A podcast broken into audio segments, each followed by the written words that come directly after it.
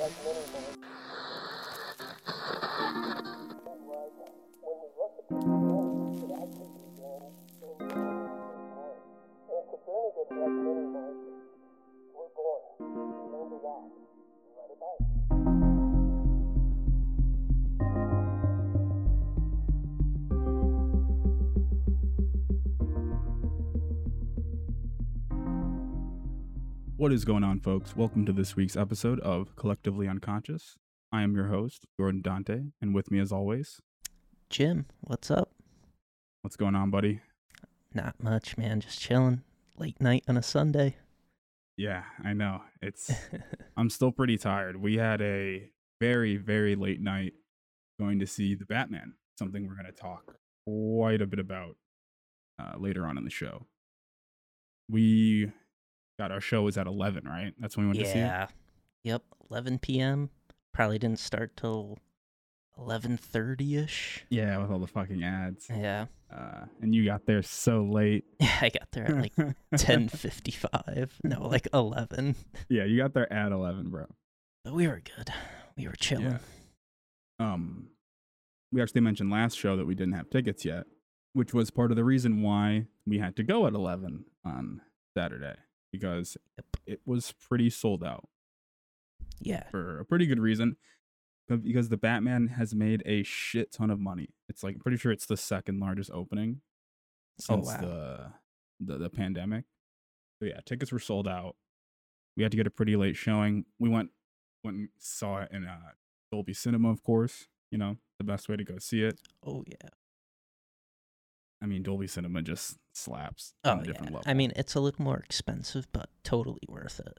It's The a only thing I didn't It's I didn't notice any uh I didn't notice any seat effects in this movie at all. That's the only Uh, thing.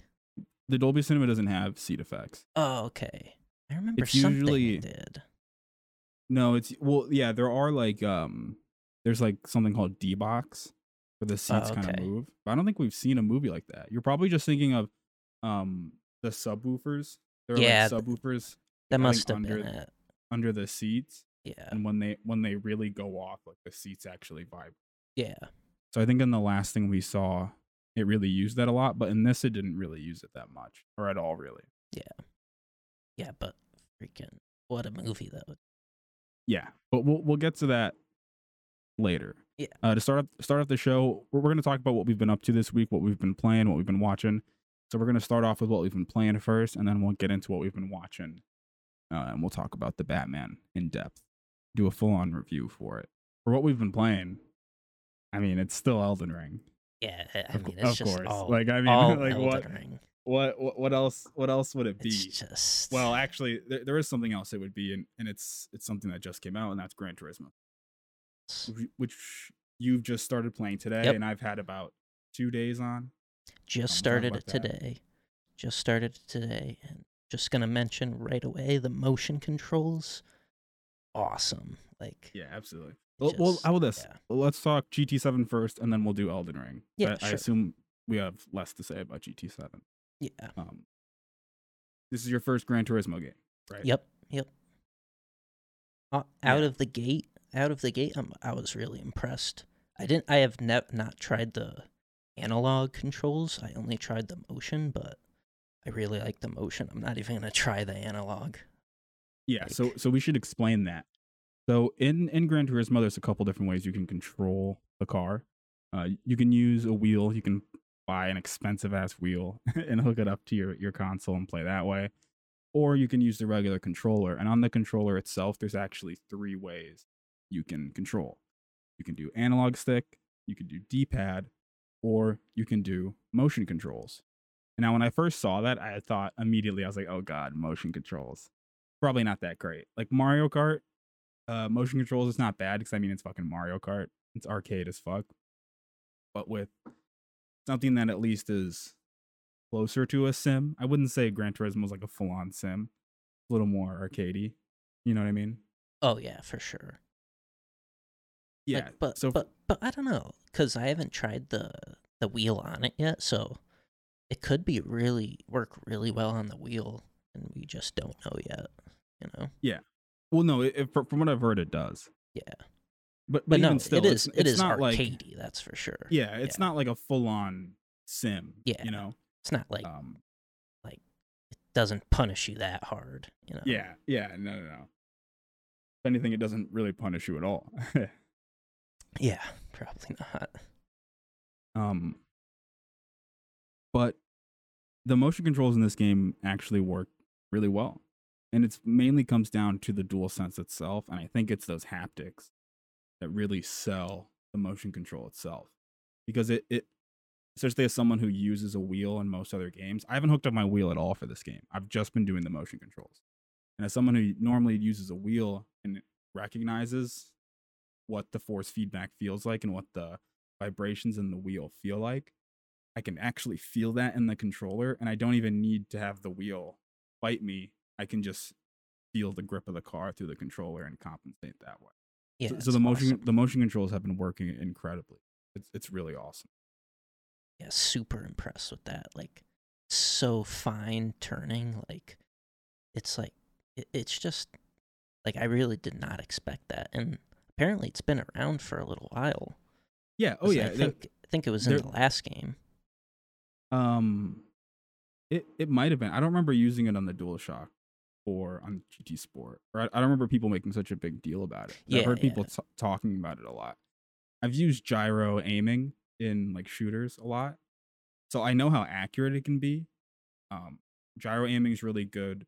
It's not good for making like big sweeping movements, but you can move with the analog stick and then kind of like a mouse, use the controller to do fine tuned aiming and like kind of like move the cursor up to the head and fucking finesse a headshot. And it's really good for that, but not good for like big sweep, like not good for turning around. You don't want to have to turn the whole Yeah. Uh, controller.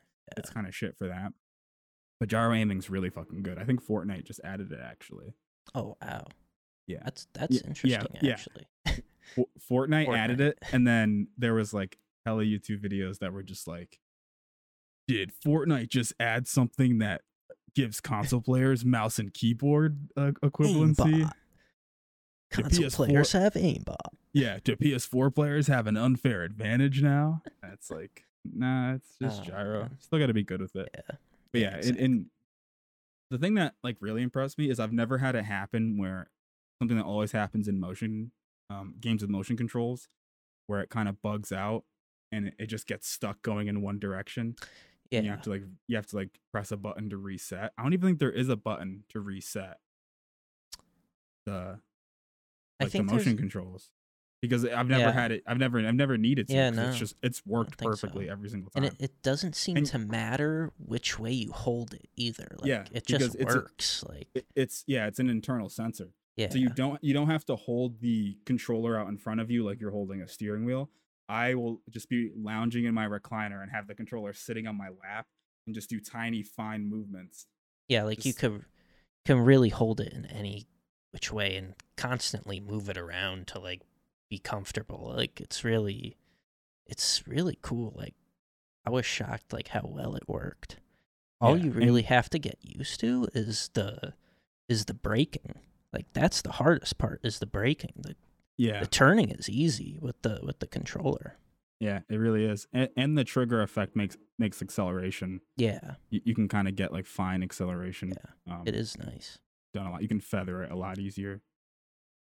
Yeah, that that controller just really adds a lot. And then just on top of all that, the whole presentation of Gran Turismo 7 as a whole, it's just this fucking masturbatory. yeah. It's just like it, it's just a group of Japanese Uh, computer developers At one point, stroking off Henry Yeah. Ford because uh, on, onto a disc. they made a like the intro, like freaking intro scene, like unskippable, and it's just like a compilation of every fucking Yeah, the history car of cars. anything. Like it's hilarious. And then at one point, I was just like, oh my god, I was just skipping through stuff. But Yeah. no, it's really cool. Like if you're into freaking cars, like this is the game for you. yeah and and it's it's weird in a way it it doesn't feel like because the game could go about it in a way where it feels kind of phony and it is kind of phony like at the end of the day it is kind of phony but it's so committed to it where Oh, every yeah. single aspect of the game just oozes like just oozes the self masturbatory just vibe. It's it's it's so hard to explain. It's it's, It- it just, just- drip, Everything just is dripping so with cum. involved. Like it's just it- everything is everything is slick with cum, dude. That's like it's Oh, it's lord. insane, but but it, it works. It, it really does work. But you were you uh, you said you weren't a fan of the music rallies. Yeah, I I don't know if I could have skipped it, but that's what I was thrown into right away as an intro. Yeah, it it throws you into that at the start. and I guess I picked the classic one, the classical you- music. I think and it you was can just only pick that blasting my ear. I just couldn't even I couldn't hear my car cuz I cuz I switched it to manual gear, but it's kind of weird to tell the revs, but nah, I mean other than that, it was fine. Yeah. Uh, the, the music rallies are kind of cool. Yeah, the the There's not a lot of them. the second track though you were talking about, that seems fun with the with the music. Oh, Vroom. Yeah. Yeah. Do, do you know who's on that track? No, no. Fucking Idris Elba's rapping on that track. oh, really? Yeah, because he's like a DJ and a, and a rapper and shit, Huh. and a fucking world famous actor. That's crazy. People just do that shit, man. That's why. I will say the one thing I wish there was was like a um, like a creative mode where you could just try any car like anytime. Doesn't affect your progression, but like Yeah. you could just go and do like a hot lap in any car. You don't have to like unlock it and buy it and stuff like that.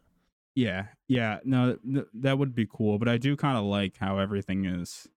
Like a grind, you know. Yeah, it's a grind, but it's also. I, w- I was talking uh, to our friend Chase about this earlier, where the best way I could describe it is most other racing games they they kind of remind me of fighting games, where you kind of boot it up and you get to the main menu and you have like the option for like campaign or like career mode, or you can do a you can set up an offline race, or you can do a time trial, or you can go online, and it's all just kind of separate. And if you're kind of new to it, there might be like a tutorial mode or there might be something, but kind of getting your grips on everything can be a little difficult sometimes. But Gran Turismo 7 is a fully guided experience. I could see some people maybe not liking that if you just want to race, Yeah. but I don't know. I feel like there's so many racing games where you you go into play and then you're just kind of like, okay, whoa, whoa, I need to step back and I need to learn and kind of understand yeah, what's yeah. going on here I know like, I don't- exactly. Because like there's this there's almost this temptation to like hop into a super fast car and just send it around Yeah. a track and see what Yeah. happens. But no, this game forces you to get into a shitty ass compact Yeah. fucking a compact car and drive a track slow. And then so that way when you eventually are hopping into a Japanese sports car and you're sending around a track, you you already have this Yeah. this base of knowledge that you're forced to have. I know- and I it, ju- know. it just makes this really cool progression. But I, I can totally see people not liking that. And I actually saw some reviews like knocking it for for having that stuff. But, but I actually That- really like it. The thing about that though, I know what you're saying though. Like it actually has some depth to it. Like you were saying, like there's so many racing games where you're just thrown into it and then you're just doing race after race. But there's nothing in between that. Like Right. Like like we're massive F1 fans and we play the Yeah. F1 games. Imagine if you just fucking bought the F1 game and what would you do? You know what Yeah, I'm saying? exactly. Like like like would you even understand the concept of a racing line? And if you don't even Yeah. understand that concept and you're playing the F1 game, you're fucked. oh yeah. But you know, Gran Turismo, you have to you have to you, for Gran Turismo you 7, you have to know what a racing line is and like you have to you have to learn like how to discover a braking point on a corner before you could even unlock the online mode. And I think that's kind of I think that's really Oh cool. yeah. And, And I- like I would- have some license. I think you Yeah. gotta do some license stuff. Yeah. Yeah, no, and that's what I mean. And part of those license tests is learning how to cite a braking point on Yeah. a corner Yeah. Oh, okay. or, or how to take a racing line through multiple corners, yeah. how to like link corners and shit. It's really interesting. And it's something that I, I compared it to how other racing games are like fighting games. I would like to see a fighting game do something like this, where it's like, yeah, no, you can't even get in there and hop online until you understand what a what a combo is or how to block. Yeah. You know what I'm saying? And it like actually teaches you. Yep. Like this game game teaches you about racing. that, that's what it does, honestly. It teaches you about racecraft on a, on a track and how to race a car around a track. Oh yeah, and like, dude, I sat in that first license uh trial for like a solid hour just trying to go for gold in every uh in every one. And I in one one mission took me a solid like 15 or 20 minutes just doing Yeah. a simple a simple break break and Yeah. turn in on like a hairpin but like I, I was just like a couple tenths off and then I finally got it and it was like that was sick like Yeah, and and actually that's I'm I'm very glad you just said that because that that brings up a point in my mind that we should mention. We're talking about how the game teaches you, and someone who hasn't played it might hear that and think, "Oh God, you're sitting through tutorials." But the thing that this game does really awesome is that it makes it fun. Those license tests, that challenge that you did, I spent a shit ton of time on it too because it's addicting. yeah And part of the thing that adds to that is the fucking load time. Everything's un- Oh, sub two seconds. so quick you load into so everything in sub two seconds so you can just run these trials over and over again and just that if, if you're someone who likes like is like a perfectionist and who will just try to you know take a corner at the right speed at the right angle just to get a few tenths off just to get gold if that sounds like appealing to you gt7 is perfect for that because th- those little challenges they're so fun and you can just run them over and over again so because they um they have three three times on the top it's like gold uh, silver bronze and the Right. gold is gold is usually pretty tough some of them are you could do them pretty easily but some are tough and you're just like you're just like a tenth off two tenths off of a second like three Yeah, and- tenths you know and you're just fighting to get that time Yeah, and and it and it becomes like a challenge you're trying to surpass, but that challenge then teaches you something that makes you better as a Yeah. racer overall. It's it's it's really smart, and it's it's it's something that you would hope to see in something that is called Gran Turismo Seven. Like they've made fucking seven of these games, and it this feels like something that is a, an evolution that like okay, we understand how these how people play these games. We understand what people need to know and it feels like an experience that is is catered towards that. yeah i think And it's I- I pretty think- well done Yeah, I, I think it's um it's kind of interesting. A lot of Sony's games recently have done a really good job at being a good successor to the previous game, but while also having a really good onboarding process for for new players. Because we talked about the same thing for Horizon Forbidden West, where I felt fine going in as someone who enjoyed the first game and was playing it as a sequel, and you felt fine as someone going in who did not beat the first game and was going in completely raw. You know what I mean? Mhm. I, I think Exactly. GT7 balances that really well as uh, as well. yeah i felt uh i felt fine like starting the game like no troubles at all like just smooth smooth entry and just it was easy it was clean Like, Um, how how you I- feeling about like the car collection stuff so far? i didn't look too much into it i mean i've i've collected a few i've done uh i've done like three or four of the like the challenges or the progression like missions to collect those Mhm. cars like the old cars but i haven't looked into like the actual page of the collectors Gotcha. You got anything you like so far? yeah well i what got are you driving? i got the that gto from getting the gold in all all all of the license tests so a good like like a good reason to do those license tests is if you get gold in all of them you get like a cool car at the end of it a special car Yeah, yeah. So- You got to drop.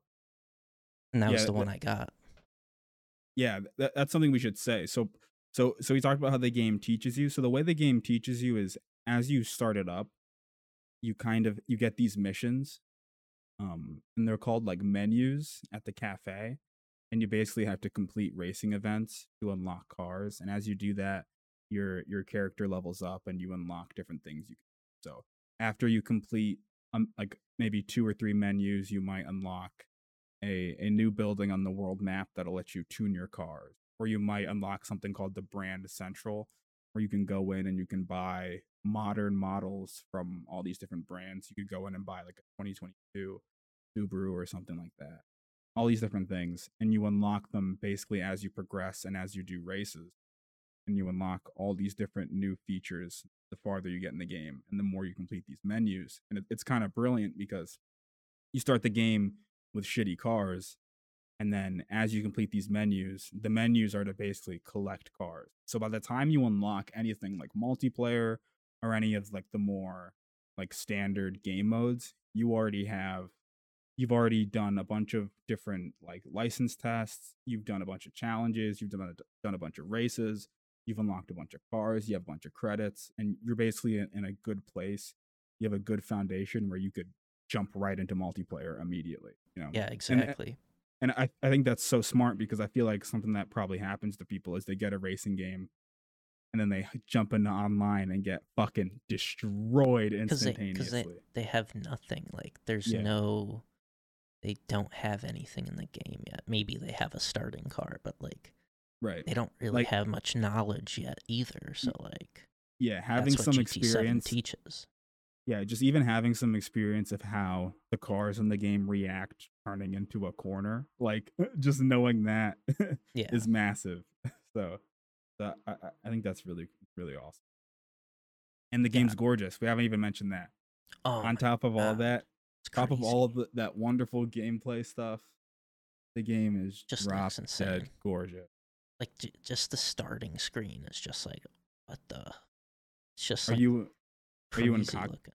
you in cockpit? Yeah, I've been using cockpit just because I just haven't figured out how to change the camera yet. Just haven't really cared because I like the cockpit. So Yeah, I know. I, I do cockpit as well, but, but I haven't R1. changed. R1. Oh, okay, okay. Yeah, I'll have to try that just to look at the scenery a little bit. For motion controls, the uh, chase cam, the third person, is really bad. Oh, really? Okay. Yeah, it's it's it's kind of like using a wheel in Mm, third person. Like, like it's kind of hard. Yeah, you got you got anything else you want to say? I'm having a great time. I'm gonna keep playing. It, it's it's Oh, the like- the replays. The replays. Oh my god, yes. Okay, okay, yes, yes, yes. We didn't even talk about probably the best part of Gran Turismo 7. So if you are a racing fan, Gran Turismo 7 does probably the coolest thing. Something that you've probably wished every racing game has done. And it's that it takes the race you just did, the time trial, literally anything. And it no matter what, after you finish it, you'll get the complete screen, you'll get your XP, and then it'll pull up your race, whatever you just did, shot as if it was filmed for TV, like a TV race. Yeah. So you get all the fucking camera angles you're familiar of. You get helicopter shots, you get the pan shots, you get the low to the ground shots, you get the chasing the, the like a camera shot chasing the car. You get all these incredible shots of your car doing the race that you just did. And I, I watch it every single time. So I'll do a race and I'm just like, oh man, I want to see what what this moment in the race looks like as if it was shot for TV. So I can Yeah. watch myself doing like an overtake weaving between cars Yeah, and it's And it- it's so it's so fucking cool. It is so fucking Yeah, cool. Like it's it's, it's hard to super put into words cinematic. how fucking cool it is. Super cinematic. I think has music in it too. Like, it's just really cool. Well, that's the thing is the the game the game has a uh, constant soundtrack going of licensed music, so it, it's like music from a wide variety of artists, wide variety of genres. There's constantly music playing, but somehow the edits of the replay just sync up to the music playing. Oh, yeah. all all the time. cool. It, it's Yeah. crazy. And it look, it just looks so good. Like, Yeah, no, they they they really nailed what it looks like to have a car go around a track. yeah, Ci- it's cinematically good. Because I mean, like, that's the thing. Like F one, it has F the uh, the F one games. They have the replay mode. They have all the different camera angles, but it doesn't look that good. It, it doesn't Like- look that good. Yeah, no, they they they did intentional work to make it look exactly like how real racing footage. Yeah. I mean, it looks no, honestly, it looks better Oh yeah, than than real racing footage looks. It's it's so impressive. I'm pretty sure the Gran Turismo games like all have like the laser scanned perfect tracks like for everything. So, yeah. it's just really like when you see the camera angles in the replay, you're just like, wow, that was Yeah, sick. I- it, it'll like it'll be coming at you. It'll just drive right over, just freaking fly by, then switch to like a helicopter, like a back shot cam. Yeah, I love the the shots of the of the cameras chasing the cars. Oh yeah, Those ones are great. It just has a great sense of speed. And there's there's one camera angle that I've only gotten a couple times, and it's one of the fucking coolest ones, where it's this camera where the camera is placed in like the top back seat, so you get this view of the whole fucking like track in front of you, and then you see the driver like shifting gears. oh that's sick. I think I And- I think I might have gotten that. Yeah, Yeah, and when it's happening, it's always like it's always happened on overtakes. So it's like the driver like shifting gears, like whipping Mm, past whipping cars. around. That's and it's- that's sick. It's such it's such an incredible angle. It's so fucking cool. yeah, that's the- awesome. The replays. I do you do you watch most of them? Yeah, the only ones I haven't watched is when when I've been using this new car just on some like weaker weaker level races where I'm just flying by everyone. Just to, yeah, just to clear it out. Yep. Yeah, as you get more credits and you're gonna be able to tune up some cars, there are gonna be events where you're just like, you know what? I'm just gonna use a beefed up yeah. beefed up car and just kind of and just on the first straight, just kind of overtake seven cars. yeah. and get into first. That is something we should mention is the AI, probably the most disappointing aspect.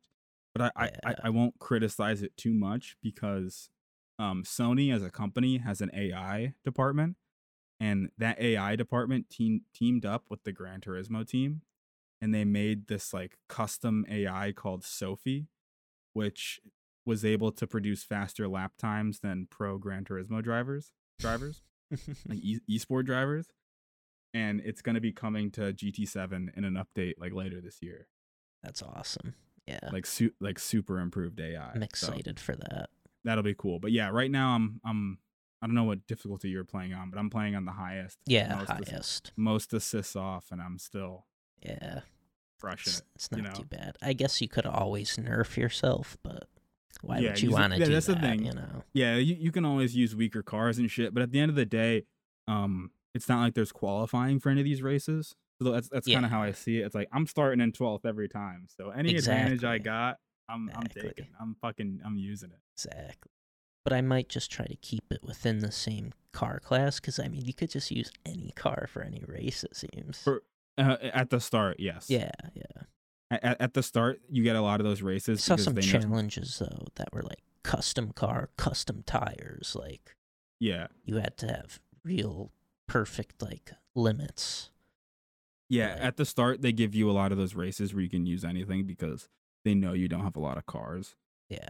At the part I'm at, it's like even a lot of the menus I'm getting, it's like you have to use a car made in the US. Yeah. Like straight up for like dude, that's actually something I want to mention is in most racing games, I hate muscle cars. Always. Mhm. Can't stand them. Bro, I've been whipping this this Corvette. It is so much fun. Yeah. I'm having such a looks, great It looks like a beast. I saw the I saw the videos you were sending. Oh, the vid- the, the video I sent, yeah. It, uh, it's so much fun. I'm actually having fun racing a muscle car for one. That's sick.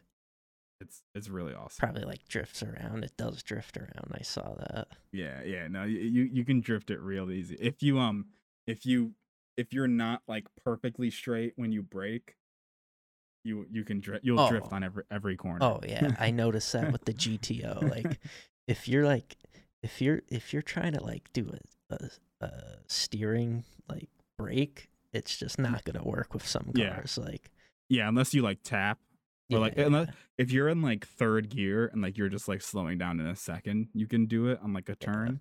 But I'm if you're like, you're up there, you're you're not stopping. I'm No trying shot. to learn how to not take every corner like an F1 car. Because I'm just Oh, thinking I'm just gonna that. fucking stick through everything, but Nah, no, no. I, what I've learned is drive it like an F1 car, straight up. no, you, I- you can, I- but like sometimes it's just like, oh, I you weave can't the just full track. you what you weave. I we I weave the full track, so I like I take the wide lines, and when I approach a corner, like let's say there's a right hand corner, I'll be on the left side, Oh I'll yeah. come, I'll break up, and then I'll fucking cut in right onto the apex. oh, you definitely want to do that. yeah, But just I like just I'm driving mean in a like, F1 uh, car. like braking, like braking. Like I'm trying to brake at Oh, like yeah, 50 yeah, yeah. meters when I'm going like Yeah, hundred plus in an old ass car. Like yeah, yeah, yeah. I've had to learn that that um those those markers, those distance Yeah. markers mean mean something very different in a sports car. A- Oh, yeah. As actually you level up your your character in in the tuning shop, you're you're able to get racing brakes. Oh nice. You're a, you're almost able to put like F1 to your brakes on any oh, car. Oh, that's sick. Yeah, I want to try the the actual like GT level cars. Like I want to get into one of those. I'm pretty sure that in Gran Turismo Sport, the 2019 Mercedes was in it, the Formula One Mercedes. Oh, really? Wow. Yeah, you could just drive it. it was sick. fucked up. I hope there's fucked. I hope there's at least one in this game. Like No, there are. There are. I'm pretty sure Oh, there's. I saw a trophy that was like drive a Formula car. oh, that's sick. Hell Yeah. yeah. I'll drive it around Suzuka. Fuck yeah. Or I, I want to drive it on the Tokyo Expressway. Are you kidding me? That track is so sick. All right, man. I think that's gonna do it for GT7. We're definitely gonna keep playing it. You almost got online unlocked. We'll Yeah. probably next week we'll talk about I some of the probably have it races. unlocked. I just you. You might. don't know how to access it maybe. No, no, it would be on your world map. Like you, you'll get a Oh, pop-up. okay, okay. Have you done the actually? Have you done the Tokyo Expressway um championship? Yeah. So I once you do that, yet. once you do that, you unlock it. Oh, okay. Yeah. So ne- next Sweet. week we'll talk about some online races. Sweet.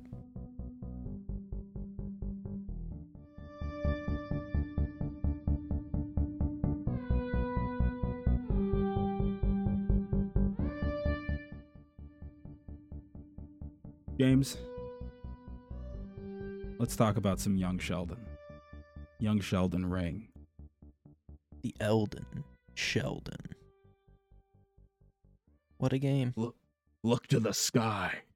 It burns. Oh, Elden Ring. Young Sheldon Alright, Ring. All right, someone stop us. um, how much have you just been PvPing since the last time we've talked? Oh man. Yesterday I didn't do much actually. Yesterday was straight story and questing. So I'm Yeah, happy I'm- about that. But Friday Go on. no, no, no. Finish, finish, finish. Friday, uh Friday I just did like 5 hours of straight invasions like it was fun. Man, it's it's so good when you can pop that invasion item and be in someone's world in 10 seconds. Literally 10 seconds. That's how quick it is. Has the community found a spot? Yeah, like a Uh, consistent. I, like I don't think so spot? yet. Like there's talks of one, but it's not that good. Like it's kind of small. So Where is it at? yeah, You don't mind me it's asking. uh, it's Endgame. It's in that big city. I Oh just my God, in the- actually, ha- yeah, In the capital. yeah. It's far. It's, it's like it's not worth it. In my opinion. That's tough. That is Yeah. tough because you know, like, I feel like that's it's just tough for new players. Yeah, I don't think that's good. To be honest, I thought it would be in like that starting region. I think that's perfect. Just find somewhere there. Honestly, why not just the lake where the fucking dragon flies in? Yeah, It's I flat. mean that's not bad. The only thing Well, I guess I guess the crabs. Only think they want like an enclosed space, like somewhere somewhat small, like that you can't Okay. like run run too far away. You know, like bitch out from a fight or something. Yeah, yeah, that makes sense. Um, yeah, I haven't done any. I haven't done any PvP since we last talked. A perfect compensation would be the cut fucking PvP arenas. We we will get to that, but keep it in your pants. Keep it in your pants. We will get there. Let's let, let's talk about what we've been doing in the game first. Um, yeah, I've just been doing straight, straight story content. I guess. I mean, I guess not. It's not story content. Everything's side content, except Yeah. for the main bosses. You know. Um, crazy. I did the academy. Finished out that. Me too. That the the academy. I, I I might say is probably one of my favorite areas. I was- I was very happy when I went in, and it was just like, okay, this is Bloodborne vibes. This is um, what is it? Is it? It's not. Is it Irithyll? Is the Dark Souls three place where um Pontiff Sulyvahn is? Yep, yep. Is it? Yep. Is it? Is That's it Irithyll. or something like that? Uh, well, I believe so. Yeah, Yeah, that first like that. area where the big bridge is.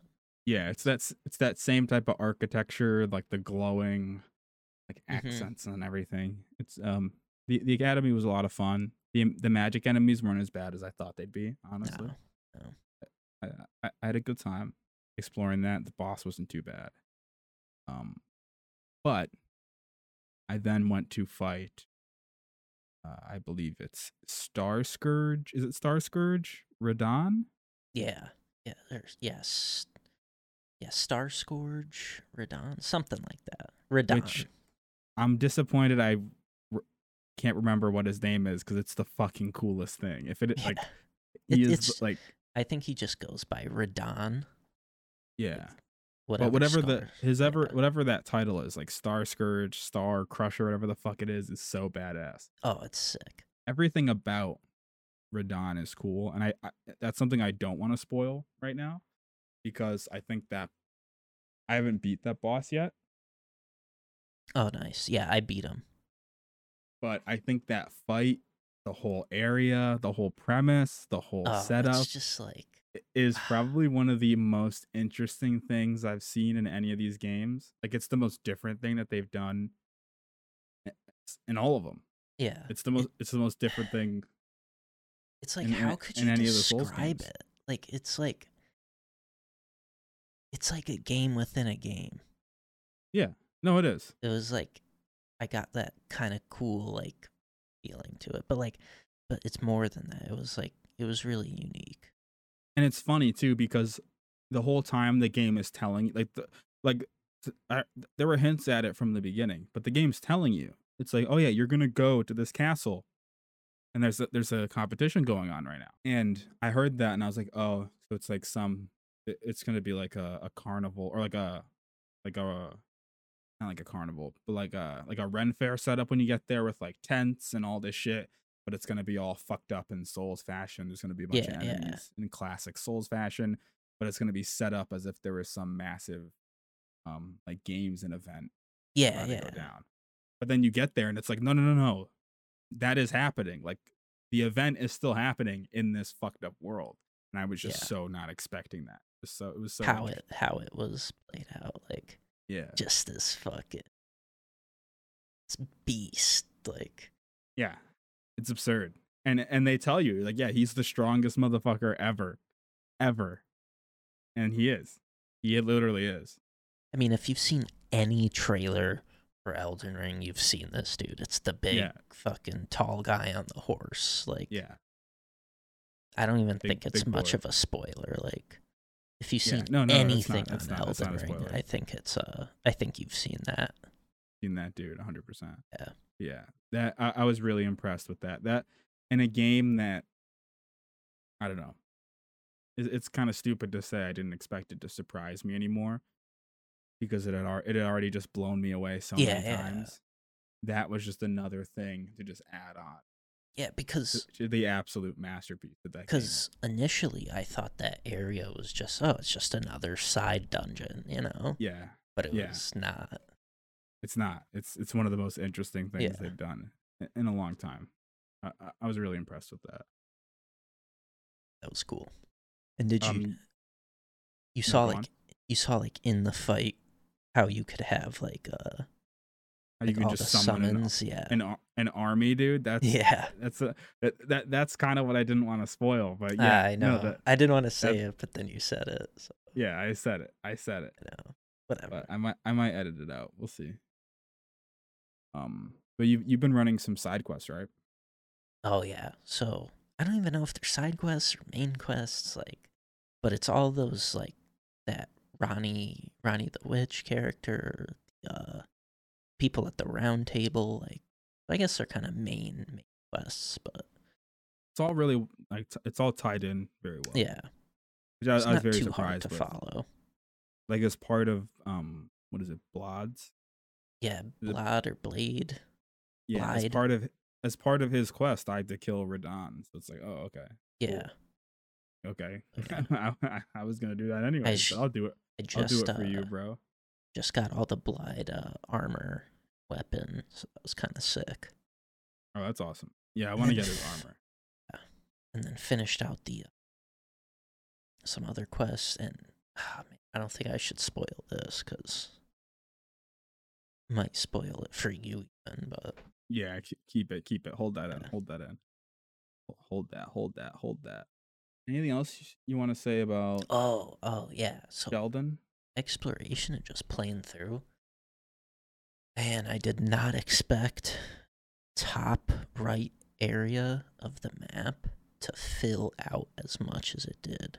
Like That's I was cool. expecting Liurnia of the Lakes to be endgame. oh, really? Yeah. And I was pleasantly surprised. Like I got have you got to like that upper right part yet? Yes, I have. Um. That Altus plateau? Yes, yes, and I, I've gotten a couple. I've been like Volcano Manor. Oh I- Okay, I ran up to the city gates. Yeah. You oh, I haven't messaged- done that yet. Oh my god, Jimmy. Wait, maybe I have. Might have gotten the bonfire Wait, Did, did or you the get two? site Did you get two of the the pieces of the fragment. yeah of the Yeah. archery? Oh, I, yeah, I So think did- so. So did did you run past the double boss? Oh yeah. The wait, Okay, so this next is it part just on the stairs like a roaming boss? on the stairs, on the stairs at the top of the stairs, it's the ultimate troll, the ultimate fuck you to the player. I don't know. Is if it's what I'm thinking. Is it in the city? Okay, okay.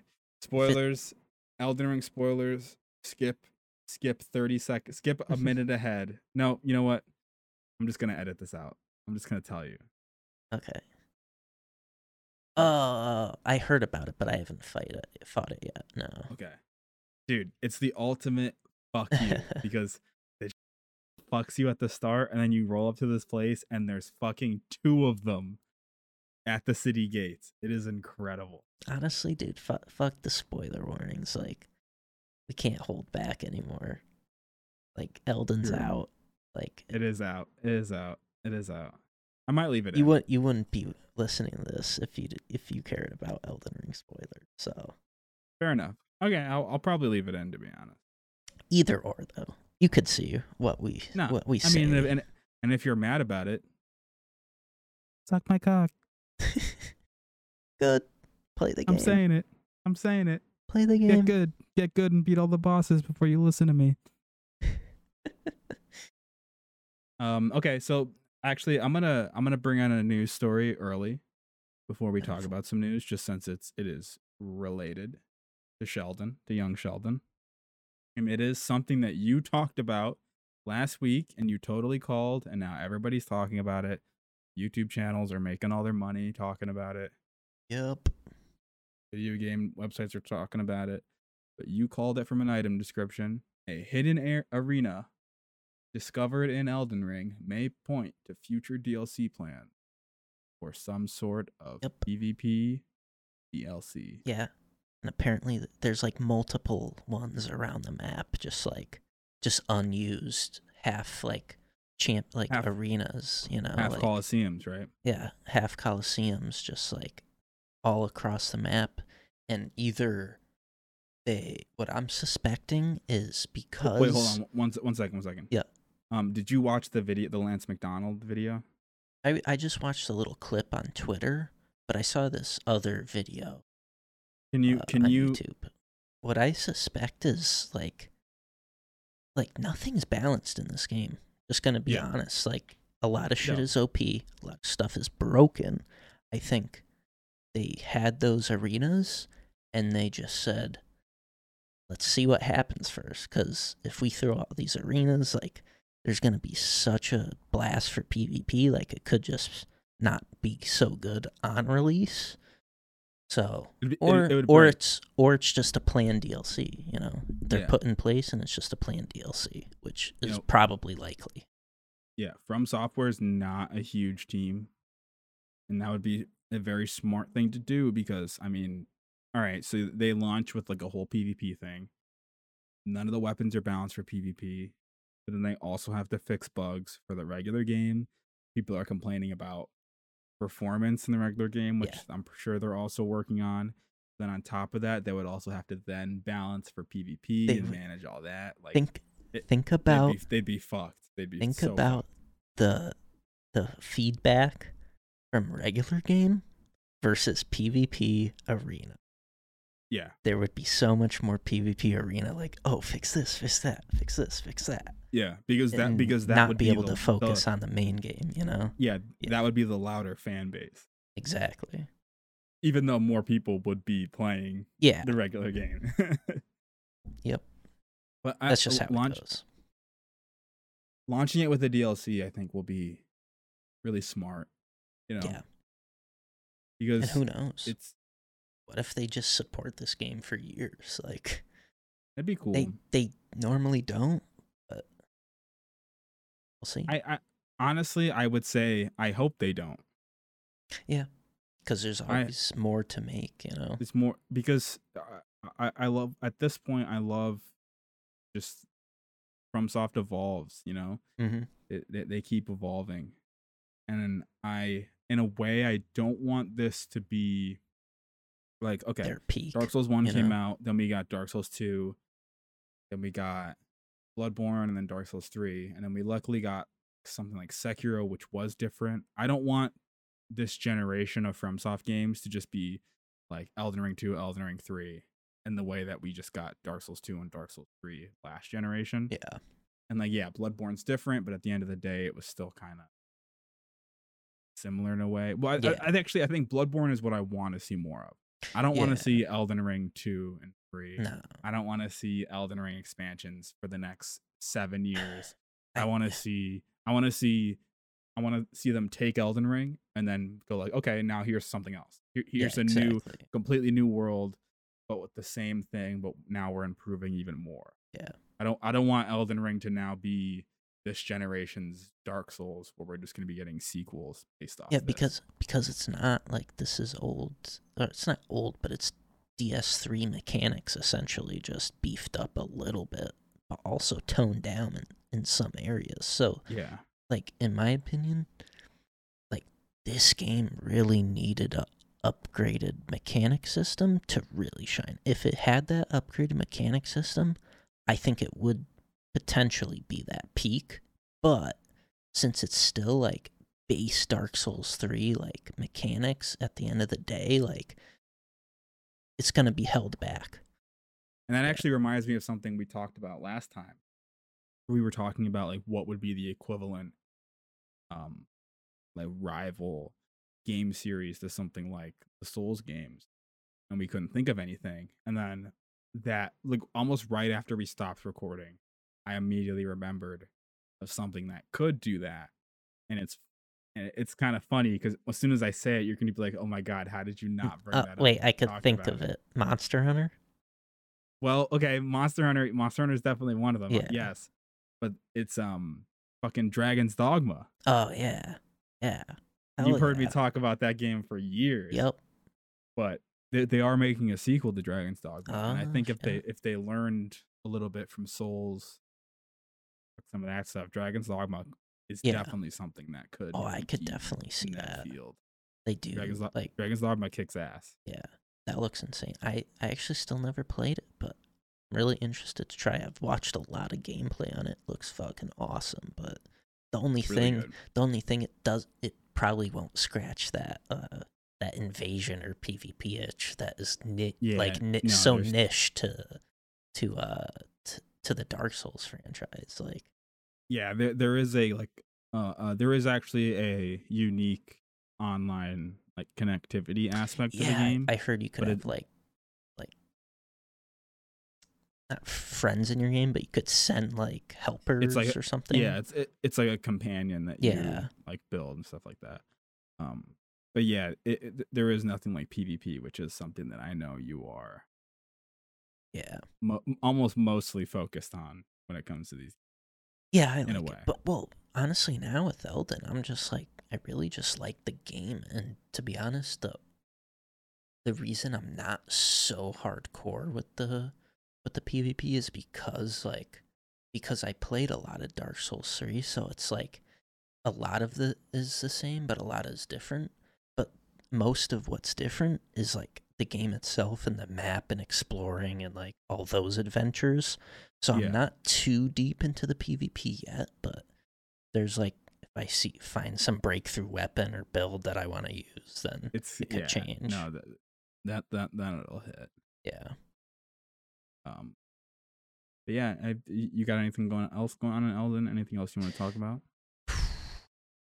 Just trying to grind, trying to finish the game. I'm trying to get some cool weapons. Like all the boss weapons are insane. Might try to uh might respec into like a faith caster build because there's some really crazy spells in this game. That Yeah, could be where that could be- be where I find the like my real enjoyment in like PvP. Like Yeah. mixing up different spells and stuff. Yeah, and that stuff they'll never balance because there's no there's, there's no shot. It- There's so no, much. No way. There's so um, much work to do. Well, we, we talked about how it's. You said it, it's likely like the PvP level is going to be like 120 or something like that. It's 125 right now. Could be going up. Probably gonna go up. But I don't know. We'll see. Because all the soft caps are so high. I'm in the 50s right now, and it already feels impossible to level. Like it's so hard. Yeah. I actually found a souls uh or a rune rune farm from this area that I got to. Oh, really? Yeah. It's decent. It's kind of it takes You're- like a minute, but it's not You're gonna bad. to. You're gonna have to send that later. Oh, I'll send that. But yeah, I'm I'm level 70 right now. I got I got like probably 10 15 levels from it just from not that long of farming. Yeah, you're way ahead of me. Holy shit, 70. Yeah. Yeah, I'm gonna next time we PvP. But I have to be I have deep up before that. 45.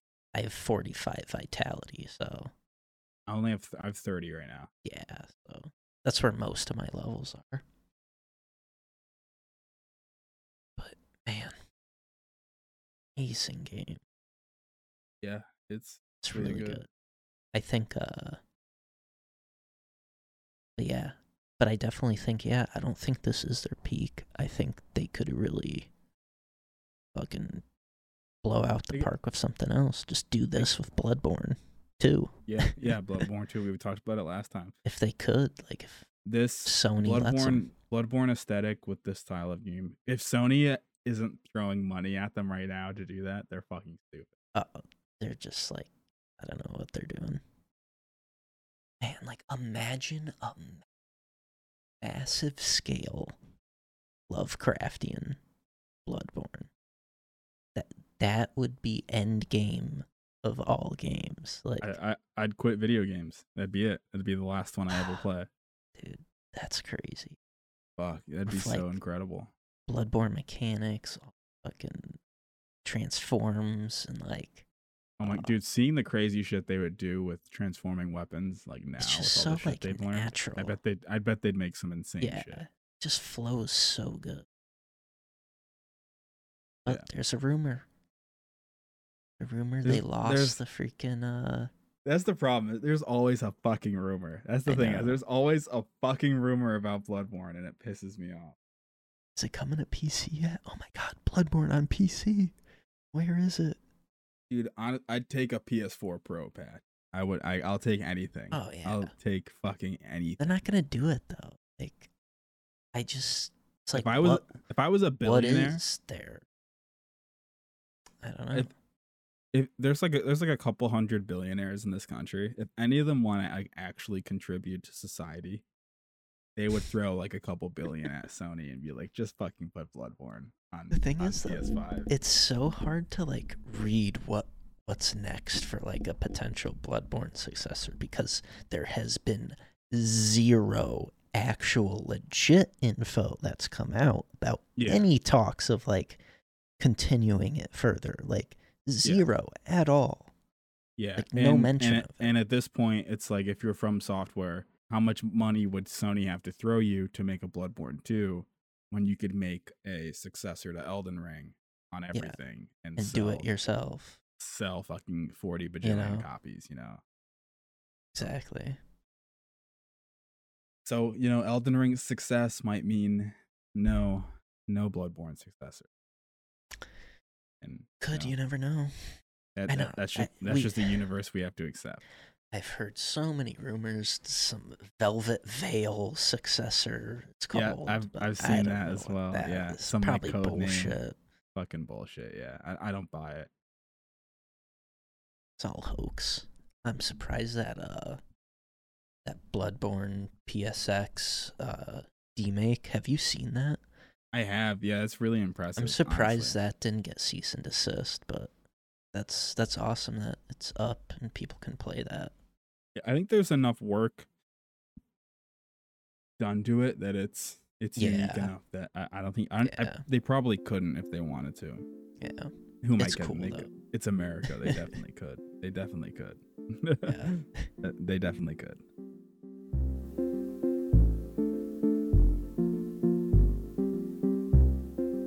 Let's let's fucking get to it, man. Let's let's finally talk about it. Right. The big thing that happened this week. Big drop. The big fucking release. Vengeance, baby. Fucking Vengeance. vengeance. I am vengeance. The Batman. I'm a little dark, but it's the mood. Very dark, just like the movie. Yes. The Batman. So let, let, let let's start let's start by let's talk about the Batman. Let's talk about our theater experience first. And then we'll get into some non-spoiler impressions. And then Yep. we'll just fucking dive straight straight into spoilers. So, theater impressions. Yeah. So like so like we mentioned, we went and we saw a pretty late showing. Which when when you're doing a late showing, especially as in our experience, even with fucking Dolby Cinema, despite the fact that you're paying almost twenty five dollars for a ticket, you're still rolling the dice on a late showing. Every time. We've gotten cucked on some I think it was Dune. Dune, we Oh my had a bunch of like co- coked out Russians next to us. No, no, no. Like Dune was crazy the whole time. Dune was the little the like the teenage girls screaming over Zendaya Oh, yeah. or or that male actor. Who were the co- what, what was the coked out Russians? That was um James Bond. Was that must have been probably James Bond, yeah. Yeah, that was Bond, but that was fine because honestly, that movie was dog shit, so Yeah. it wasn't too bad. But we actually had an incredible theater experience. Yeah, this was great. People were people were almost too silent to the point that there were a couple really funny moments in this movie in which we were the only ones laughing. yeah. Yeah, like no one was like But- laughing at the funny shit. Like Yeah, but but the, the beautiful thing about seeing it in Dolby Cinema as well is it's so fucking loud. A lot of noise does kind of yeah. completely completely drowned out. But yeah, we did see it in Dolby Cinema. Like usual, it's the most consistent for sc- screen quality, audio quality. Um, we have we I think the last IMAX we maybe the last non Dolby Cinema movie we saw we got we had a dog shit projection. Remember Pig? Oh yeah. Oh my Yeah, god. we we went and saw the Nicolas Cage movie Pig, which is probably one of our favorite movies. Oh, highly recommend. That movie almost made me cry in the Yeah. theater. It, it was really good, but we had a really bad projection. It was really dark. It was hard to see. The projection was super dim. But but Dolby Cinema every single time it's really consistent. I think it's because the Dolby Cinema theater is pretty new at Yeah. the AMC at the AMC we go to. But it it was all around probably one of the better Yeah, I would say. experiences I would say for sure. had. Because uh yeah, I, we had the buffer seat too. I had no one next to me. I could put my shit on that seat and it's fine. and th- three hours and no one another thing that seeing a non dolby cinema movie that always happens is with like normal theater audio if it gets even remotely quiet you hear everyone's fucking Yeah. we're, we're american you hear everyone's fucking food you hear everyone's fucking Yeah. um like uh rappers crinkling, Yeah. shoving food in their face, but yeah, there was none of that. It was just we just got fucking the Batman shoved straight into our vein Yeah, it was for, good. for three hours. Oh man, what a movie. Let's talk. Let's talk Yeah. about the movie. Yeah, so uh, let's get into some non-spoiler impressions. Yeah. I want to hear. I want to hear what you think. Well, off the rip, let's just say the fucking ambiance, the atmosphere. We're we're in it right now, like Yeah, with dark, like just really in in terms Cool. of vibes, it's it's top notch. yeah. it, it is straight it is straight noir detective film. It's got like a almost like seven uh zodiac type vibe. Uh the, the villain is like a serial killer. Batman is doing detective stuff hunting him down dealing with the cops and it, it all kind of follows i believe it's one one night right? It's all halloween night. Yes. or maybe it's So- like two days two or three days. Yeah, it's like a maybe like a weekend or something. Yeah um but but it's a super no, there was contained, definitely some contained mornings. story There's definitely some mornings, I think. Oh yeah, because he goes to like the the memorial service and everything. Yeah. Um, yeah. But yeah, it, even still, it's still a super contained story, but it is very, very dark. But it's not. It, it, it's kind of interesting. This movie was kind of sold as like a. It's a super grounded and super gritty Batman, in a way, it was very comic booky Yeah. it was it wasn't super grounded because like when you watch like the Dark Knight or the Christopher Nolan Batman movies, the Christian Bale movies, those are like Batman movies that take place in our world. You know what I mean? hmm Like they take place in our reality. And I should mention actually, this morning I rewatched The Dark Knight. Oh wow. Okay. Yeah, just because I was like, I, I I just need to rewatch it just so I can compare. So I rewatched The Dark Knight. We saw the Batman last night, super late, and then I woke up and rewatched The Dark Knight. Um, but this movie was a lot more comic booky than I thought it. Hmm. Where Go- Gotham, where in like The Dark Knight, Gotham just kind of feels like Chicago, Yeah. but in this, Gotham was fucking falling apart. There was trash everywhere, advertisements everywhere. It was it was very um it it, it- was a lot more out there than I was expected. And even e- even the way Batman acted was a lot more comic. Yeah. I would say it gave me like a cyberpunkiness vibe. Not like the I wouldn't say the exact like type of cyberpunk vibe, but it's got that very distinct like style to it where it's like yeah. it was comic booky. like some of the characters like the villains were pretty comic booky. Oh yeah, the penguin was Yeah. uh, come on, what, What- are you doing? What are you doing? yeah no he he was he was incredible the, the penguin was really good overall aesthetically um pure vibes all the uh, it, it was perfect all the performances are really done well done robert pattinson really nailed the type of batman they were going for which was this young kind of hasn't really figured it out Yeah. type thing. I will say the movie for me kind of fell apart a little bit towards the end. Yeah. And I think a lot of that has to do with the morality of the movie and the message it's going for, Yeah. where it's actually it's kind of stupid. That's something we can get into more when we talk spoilers. hmm But I think removing the the the message that it ultimately goes for, just looking at it purely from like a non deep deep aspect, I, I think it's probably one of the best Batman movies. I don't think it surpasses The Dark Knight in terms of what it does for Batman as a character, but I do think it surpasses The Dark Knight in terms of the actual like watchability of the film. There was just so many moments in the Batman that I was just glued to the screen because it was so incredible to just- watch. Looks good. It's got the style in every shot. Like Yeah. The sa- oh my god, the soundtrack. Yeah. Dun dun dun. So dun, good. Oh, man. Dun dun dun. It was- That, that it- soundtrack like- is really good. It was dark and edgy, but it was comic booky, so it was fun. Like it was upbeat and like live too, you know. It wasn't Yeah. just like a dead dark like movie. It's like comic booky and kind of fun Yeah. to to watch. Yeah.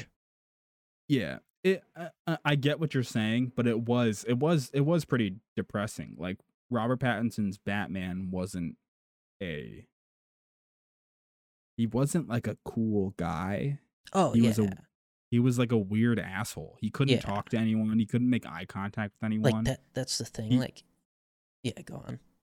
he he really is this um which which kind of gets into what what the movie is kind of going for where where the movie opens with something very similar to The Dark Knight where uh both movies open with this montage of criminals doing crimes but the but they see the bat signal up in the air and they respond to it. and the whole opening of this movie is all about how it's it's a sig- it's a signal of fear to strike fear into the hearts of all these criminals because ultimately Batman can't be everywhere at one time.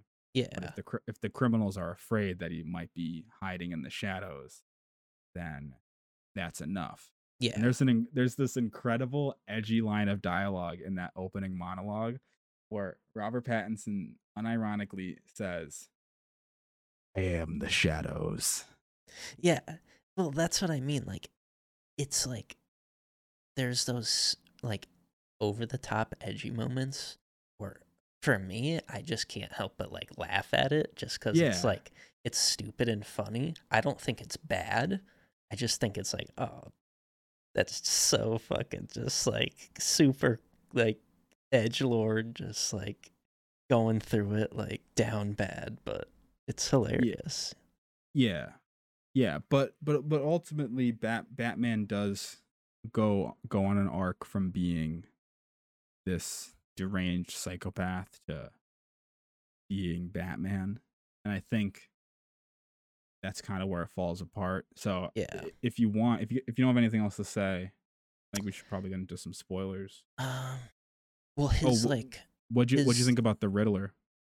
Yeah, I wanted to actually mention that, like his involvement with the Riddler, how they kind of they they group them together, like they Well, could well, be well, essentially. we, we we can we can get into that with spoilers. oh, okay, But yeah. J- just just like non-spoilery without getting into the story like what what do you think Uh, of the riddler as a villain Oh, he's good.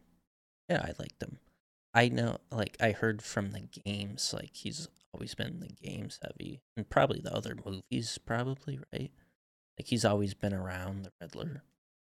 yeah the riddler is like a classic um batman villain he he's a lot more cartoony Mhm. than he's portrayed in this in this he they go for the more serial killer Yeah, vibe but normally he's like a type of dude who'd be in a a green suit covered in question marks and he'd be playing like dumb riddles but in this they made him like a serial killer which is an interesting choice i think it's an interesting take on the character but hmm I, I I do think it does work. I think the Riddler is pretty effective in the movie, but I do wish we saw more of him. He kind of disappears for the middle part of the movie, where it focuses on a lot more of the mob stuff and like the mob part yeah. of the storyline. And I just kind of wish we got a little more Riddler stuff. yeah in. like some deeper deeper night riddler missions like some more lore behind that. that was cool i read those nighttime creep around scenes with him doing stuff and we only got like one one of those two of them yeah, we we didn't really get a lot. yeah Um, a couple other things I want to mention before we move on to spoilers. Uh, we were talking about Gotham before. It was really funny how there's all those scenes of Robert Pattinson riding his motorcycle around Gotham, and I was just watching it, and I was like, man, traffic in Gotham is fucking incredible. There were no, there was not a single other car on the road that Probably whole time. He was just riding around. If everyone's everyone's too scared to fucking be out at night Yeah. Well, the reality is they they um they filmed in Vancouver during the pandemic. Oh, okay. So they probably just had like nothing on the road. Yeah. And I don't know, maybe they didn't want to CGI cars in, but it, it was just really funny. He's like riding his motorcycle through downtown um, Gotham at one part, and there's no traffic. And then other parts of the movie, there's a shit ton of traffic, so it's like Huh. a city. But at this one very specific part, and there's no story reason for it. There's just absolutely no traffic. That's And weird. it, it, it, it was really funny. Oh, um, PG thirteen. I think that might have held the the movie back a bit, but that's just how they are. I guess you gotta have gotta have Yeah. that PG thirteen. Yeah, the, I guess the direct the director wanted it to be PG thirteen. He wanted to like push the envelope for PG thirteen. Yeah, I think it would have been better if it was rated R for sure. But I, I, I can understand why they went for the PG thirteen. yeah, for But- sure. It would have been cool seeing fucking. It, it would have sold the brutality of what was going on a lot. more. Yeah, definitely. But all right, yeah. Let's let's move into some some spoilers. Hell yeah. So the movie opens, as you mentioned, on this montage of criminals doing criminal acts as the bat signal is up in the air. You got Robert Pattinson doing this monologue, and then it eventually leads to this uh, first fight on the train platform. And you got like a bunch of uh, goons who all have like this face paint on because it's Halloween. Or I couldn't tell if that was like maybe a part of their gang or something. Yeah, I think it was some gang, and that one kid had half a face, so I think he was trying to be initiated with that yeah. scene. Yeah. But but basically what what they're doing is the knockout game. Mhm. You know, li- li- like they're watching a video of someone getting knocked out and like some dude on the train like move seats and then like they point him out and they follow him off the train and they're going to beat his ass and they're going to get the guy who needs to be initiated to beat his ass um as part of his initiation. And so then Batman comes in and saves the day. And I think this scene's pretty important because it kind of sets up a lot of what the movie goes for. In that it sets up something that is pretty consistent throughout the whole movie, in that Batman is just terrifying as a whole. Yeah. Regardless of, of whether you're someone who's in a situation where they need to be saved, whether you're the criminal, this is just a crazy man in a suit of armor who Mhm. ro- rolls in and just beats the fuck out of people Yeah. and they make him scary. They, they do something where they make all of his steps have a lot of heavy weight. Where I, I don't know if you noticed that, where there's like a, there's multiple scenes where Batman walks in from the dark, but it's not the usual Batman thing where he stealths in. They make it so that each of his footsteps doo, doo, doo, super Yeah. heavy in the soundtrack, and he walks in and terrifies everybody and they make him this this real presence. And that, I don't know if you also noticed this, but they make him super tall in every single scene, where he towers over he towers over everybody. But but this opening scene I think is really important because he beats the shit out of all the dudes, and then the guy who who he's saving is on the ground, and the guy looks to him and he's like, "Please don't hurt me! Please don't hurt me!" And he's begging for his Yeah. life to Batman. Yeah, he looks And giant. Batman yeah. looks up at the bat signal and is like, "Yeah, this is this is what I am. This is what I am. I am I am terrifying. I'm a signal. I'm a symbol of fear and terror to everyone."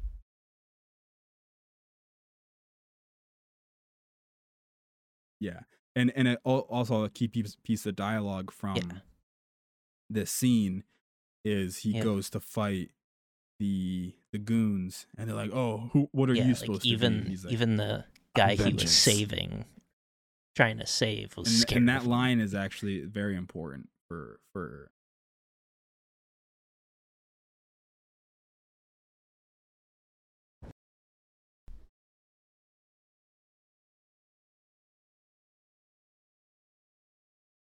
yeah. hmm for what happens later on in, in the movie Oh yeah, super important. You want to get to it now, or no no no no we- Okay. we can get to that when we get there later on um and so then from there the the movie then introduces you to the the main case or the main the main problem that is happening in the movie. So that the bat signal was up in the air for a reason. Right. Commissioner Gordon was calling Batman to a crime scene in which the Riddler had murdered the the current mayor who was running for reelection.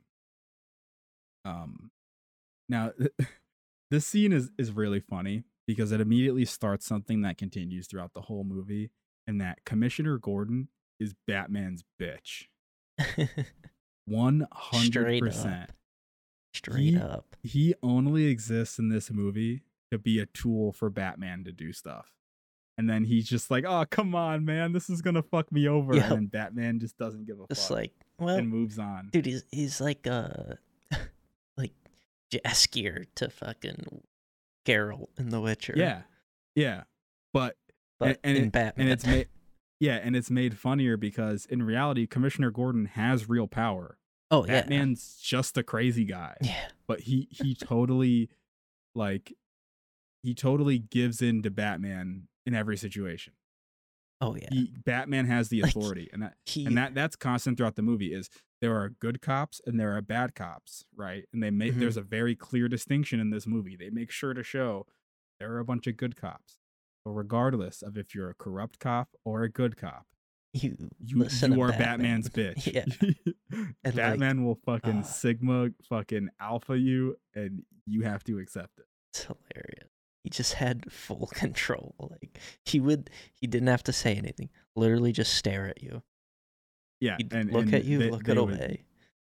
and they would Fucking accept it. hilarious. Um, but yeah, so Commissioner Gordon calls Batman to this crime scene, and immediately Batman just flexes on all the cops. Like he he starts walking up to like pieces of evidence before the people at the crime scene even find them. He's he's calling things out. Yeah, he is he he's basically sh- the base movie shows that he is a better detective than any single cop Yep. on on the force. It makes that very clear. Yeah. Because that that is something that this whole movie showcases, which is that what Batman is doing is good. hmm No matter what. Batman is doing a good thing. Being a dude, being a rich guy who just dresses up and beats the shit out of criminals is a good thing yeah, no ma- no matter what. And that is something very clear in this movie. Um and so this kind of kickstarts a whole mystery plot from from this initial murder at the at at the mayor's I think it's his house. Something like yeah, that. yeah. His Um, apartment or penthouse. Yeah. And so basically, wh- where the movie goes from there is the Riddler. He gets a victim who is some someone high up in the Gotham government or Gotham like establishment, and he kills them, and then releases a bunch of dirt on them and shows why they're bad. Right. Mhm. Yep. And th- and that's kind of the main the main crux of what the Riddler is going for. And, and since we're talking about spoilers, we should talk about the Riddler as a character, and because he's actually pretty interesting. Because he's very similar to Batman as as a person, wh- which is something we discover throughout the movie, where they're both very driven by vengeance, and their their actions are driven by this personal vendetta, personal vendetta, and it's very anger driven. Where I don't know if you noticed this, but the few times they show the Riddler kill, when he does the actual action of killing, you see him kind of build up to it, Yeah, and then he like he like flails on them and he screams, and like it's really, it's really like pathetic yeah, in a way because he's just letting out raw emotion. yeah. It's just And like then- uh, he's just snapping. Like Y- yeah but then as soon as the kill is done hit like he immediately calms down and like his movements smooth out and like he almost starts like dancing with it and you can really see that the part he enjoys is setting up the game is setting up the riddles is setting up the presentation. Yeah, it's it's it's setting up the actual the investigation for people to discover is the part he actually enjoys but the actual murder part he has to bring himself to a an almost like blind rage in order to commit the act Yeah, Which- exactly. which isn't that dissimilar from Batman, who has who just lives in this constant state of anger and disassociation in a way Yeah. to to commit that that same amount of vengeance you know um But it's also different because he has to be but to for him he doesn't want to kill, you know. He he was Right. pushed to that level, but he had to be pushed hard and you know. right and that and that's kind of the that's kind of where the movie falls falls apart for me right is because Mhm. because the whole the whole ultimate premise that this movie reaches is that the riddler and batman are the same right they they they they ultimately are acting upon the same mot- motivation and you you you see that throughout multiple points in the movie right Mhm. um, you like like for for example when, when the riddler is finally caught he's talking to batman and at first he legitimately thinks batman is on his side he thinks they're Yeah. allies because Yeah. from his perspective they're doing the same thing right Mhm. and and and and like i said that's where the movie falls apart for me because the movie never analyzes the fact that what batman's doing is technically wrong Yeah. the movie just says that what Batman's doing is right. He just has the wrong motivations, but once he has the right motivations, what he's doing is okay. Yeah, exactly. And so and so by that logic, if the Riddler did everything he did, right? Mhm. But he just didn't kill people, Yeah. he would be he would be a good guy. Exactly. All he would have know- to do is expose them. Yeah, if he You just know? didn't kill people, he would then he would then be a good guy because ultimately from the movie's perspective they're doing the exact same thing. Mm. And, and and that's kind of the whole the whole point of of the movie. And there are other points where like for for the movie kind of culminates in the Riddler sets up a bunch of bombs and they blow up after he's caught and like a whole flood rushes into the city and the Riddler through basically like a 4chan message board set up a bunch of dudes to dress up just the same way and do do like mass acts of violence Yeah. in the name in the name of the Riddler. And so there's this great moment where they're all all the characters are inside like this stadium at this event for the the lady who's about to win the mayor election. And they're all like standing on top of like this jumbotron, and there's one dude dressed like the Riddler, and then another guy runs in dressed like the Riddler, and then they nod at each other, and then the camera cuts to this like wide shot, and like 35 dudes dressed like the Riddler just come pouring in to the, it, into the scene, and it is one of the funniest things I've seen. It's, it's a straight, co- Ah, it's a straight comedy shot, hilarious. and we all died laughing, but no one else in the theater was was dying laughing at it. So so all those dudes show up, and then Batman fights them, and then one of them gets unmasked. All this stuff happens, and someone asks the character, one of those masked Riddler dudes, "Who are you?" And the guy goes, "I'm Vengeance." Yeah. which is a perfect parallel to the line Batman said at the beginning, showing that ultimately they're doing the same thing. And so the movie then finishes on this note that what Batman's doing is good, dressing up and taking the law into your own hands and beating the shit out of people is good, but he just needs to not do it for revenge. He needs to do it for hope and that's Yeah. the mess that's the message of the movie and that's really stupid because it's a really surface it's a really surface analysis of what batman is as a character because it doesn't take into the fact that again this is a man dressing up and taking the law into his own hands. Hmm the mo- the movie basically runs on the idea that no matter what that is good. That Yeah. that's good. The, mo- the movie just accepts that that's good. The only thing that this movie debates is why he does that. Yeah. and as long as long as he does it to spread hope it's fine and And so the end of this movie, and I actually don't think this is unintentional. The end of this movie is this massive um flood, right? Yep. Which I think which I think is in, like an intentional parallel to like rising sea levels due to climate change and how many parts of the world are going to end up flooded. And the whole premise of this movie is that look, that shit's going to happen no matter what.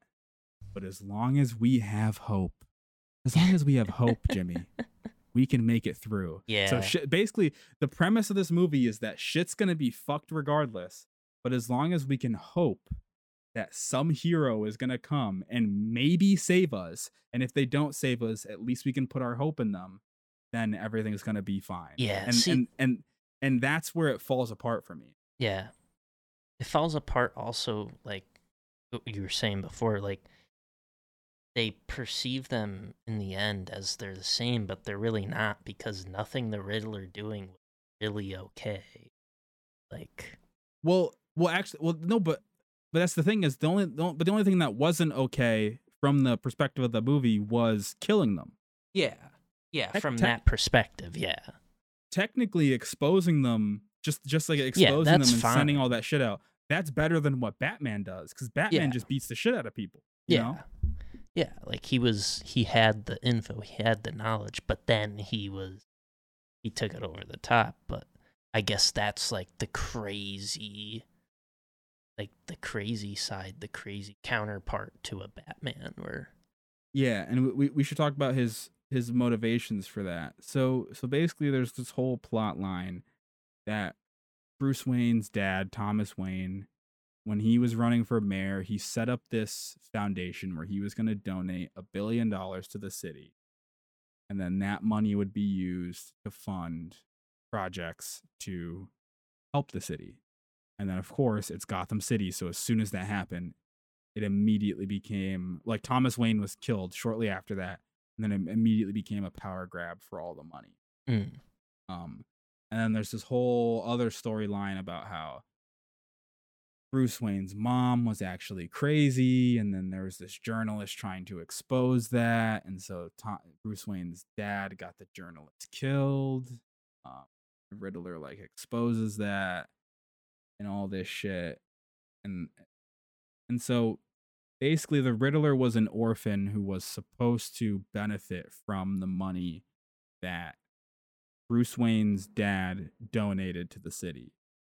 But as soon as Bruce Wayne's dad died, Thomas, as soon as Thomas Wayne died, that orphan, the, the Riddler, basically saw none of that. And yeah. the the movie said he was stuck sleeping in the like the cold in an orphanage with rats chewing on their fingers. And I remember I turned to Dan and I was like, "What year does this take place in?" Like, well, that's insane. like, even for Gotham City, like having rats chew on your fingers, like that's Yeah. that's that's insane. That's fucked up. um, but basically, that then drove him to feel abandoned by society and become yeah. effectively a 4chan incel. And because like the Riddler was the true orphan, Batman always thought he was oh, he was an orphan, but like Yeah, he had all the shit, but not what the Riddler was going through, you know? yeah, and and that, that actually does play into another part of the movie where Batman's like a huge immature bitch. Yeah. Where he's like fr- he's like freaking out on Alfred, literally saying stuff like "You're not my dad," yeah, exactly. like yelling at him. Dude, th- there's that one great scene where um Alfred literally got blown up by a bomb. And then Bruce Wayne had talked to a mob boss, and the mob boss was like, Yeah, your dad was corrupt and he tried to have someone killed. Uh, and then that ended up getting him killed. And so then Bruce Wayne goes to the hospital and Alfred like wakes up from like a coma. and the first thing Bruce Wayne says to him is, You lied to me. And Yeah. just starts just starts roasting him. Like this man just woke up from an explosion, and the first thing he gets Just is ate a bomb for you. Like yeah, is Batman just lore dropping him and then roasting them. But then Alfred just goes, "No, that's not true. This is what happened," and he just immediately believes Yeah. him. And it's like, oh, It's okay, just so it's fine now. all right. Yeah. everything's fine now. Uh yeah, it was kind of weird, but other than that, it was really good, you know, like Yeah, really solid movie. yeah, I I, I just think for me a, a lot of the the morality stuff it tries to go for like like the message of the movie just really doesn't land for me Yeah, And it- and it, it it's something that I think The Dark Knight does better, which I just rewatched, where the whole point of The Dark Knight, right? Um, where The Dark Knight ends with Batman basically sacrificing his his image of the hero hmm in in order to make another character the hero, um, Harvey Dent the hero. Yeah. Who, so Harvey Dent at the beginning, he was basically like a politician who was trying to solve Gotham's problems the right way. And at the end of the movie, Harvey Dent like becomes a villain and like kills a bunch of people and becomes Two Face, does a bunch of shit. But Batman understands that ultimately, if he is held up as the hero, then it's just going to lead to more people like the Joker or more people who get corrupted by this idea of being like Batman, of having Yeah. this of having this level of authority where you make the decision, Yeah. you take it into your hands. And he recognizes that and he goes, "No, I need to be the one who goes, no, you need, he tells Commissioner Gordon, he's like, you need to tell them that I killed those people and tell them that Harvey Dent died a hero so that in society the pol- the guy who is trying to do it the right way is the hero and Yeah. me the crazy asshole taking the law into my own hands is the villain because what I'm doing is wrong Yeah. what i'm doing what i'm doing is a solution that shouldn't be necessary because ultimately the system should have things in place where it Mhm. should be able to correct itself right Yeah. and that's something the dark knight kind of covers but it's important to mention that the dark knight came out in 2008 which Yeah. is right before obama got elected which is why it's kind of a little more understandable why it has that worldview but now you have the batman coming out in 2022 where it's the, the the whole premise of the movie has already accepted that no no no the system's corrupted Yeah. we yeah. need s- we need someone like batman we need a hero who's going to come in and do everything for the right reasons and be able to s- fix the situation and if they can't fix the situation then we'll at least be able to put our hope in them Mhm. and i don't know to me it just doesn't work it just doesn't it doesn't land Yeah. the, the same way because ultimately at the end of the day it's pointless right I think they just lost. they lost it like mid mid not midway, but like three quarters away. that it just fell apart. with Some like conflicting storylines, maybe I don't know. Yeah. But that being said, ultimately, I think the movie is successful. Yeah. You know, Very much so. I, I- I, can separate that side of me that doesn't like the message of the movie. And I can separate that and be like, okay, no, no, the rest of this, the rest of this two and a half hours of straight Batman detective shit is pure fire. It's Yeah. incredible. And that that car chase scene oh my god the soundtrack pumping the audio in dolby cinema just surrounding you yeah, oh, so that- good quality. And I- that was one of the most tense moments in cinema i've ever had in that car chase scene so i i, I don't want to make it seem like i hate this movie i genuinely uh-huh. do no. enjoy this movie quite a bit awesome experience. Like there's not a Yeah. single dull moment in the movie. Like if all. you're just Not going in just for pure just like cinematography, like yeah you're gonna be blown away. Like blown Yeah. away. Beautiful. yeah But- absolutely But, I just wanna uh I just wanna mention this movie, like I just saw like Batman's been around for fucking eighty years I saw or something. Like like you'll see, you'll see people wearing Batman shirts whether there's new movies or not all the Yeah. time. Like my my coworker's a huge Batman fan, and he said this is the best Batman movie he's seen, and he saw it twice already. So like god damn it's like Batman's a different animal it seems, and even I even saw an interview Robert Pattinson Pattinson saying like yeah he still doesn't truly understand like what makes it tick like what's what's so interesting about Batman that it's got the whole world into it you know like yeah just funny because because bat the, the movies of batman are all about how it's not about him bruce wayne in the suit it's about what batman represents and that's ultimately true about the character in our society You know. Yeah. Yeah. Really good. I mean, Yeah, really good. I, I I would definitely recommend seeing it. It's really interesting. It's you know, it's not fucking much as I love the movies. It's not Doctor Strange too. It's not like I, I enjoy the Marvel movies, but it, it is something interesting. It is a director's vision. It is it, it is a movie at the end of the Yeah. day. I, I definitely recommend seeing it to form your own opinion rather than just you know chalking it off as another superhero movie. good. It- it- it's it's a little more interesting than that. yeah. Good theater experience. Cinematography. Visually pleasing. Like you're. I I think everyone will enjoy the movie whether they like the story or not. You know. Yeah, I think wh- whether or not the movie lands, it's like at least you're going into a theater and Yeah. watch watching something that doesn't feel like it was put together. It's been by done before. you know. yeah, it doesn't feel like it was put together by a committee or yeah. like focus tested to hell for you to love it. You know, like there are Yeah, parts of the movie I, I don't love, and I think that's fine. It's Yeah. perfectly fine. it feels original like but it also feels like it's like well crafted like it's set in stone like that's gotham that's how that gotham looks you know Like, Yeah, it's it's very well realized. yeah Yeah. Yeah. Stuff. You got anything else? You got anything else you want to say about the Batman? Oh. much i mean other than those couple critiques just the lack of gore for not being rated r but that's another thing that's not really a hard critique but yeah that's really it man awesome awesome movie awesome visuals. really recommend it All right. So now that you said all the shit nobody cares about, now give it a number. Give it a number out of 10. Give it a number. Give it a number. What number is it? What's the number? What's the oh, number? man, what do you review? it? What's the score? What's the score? What's the score?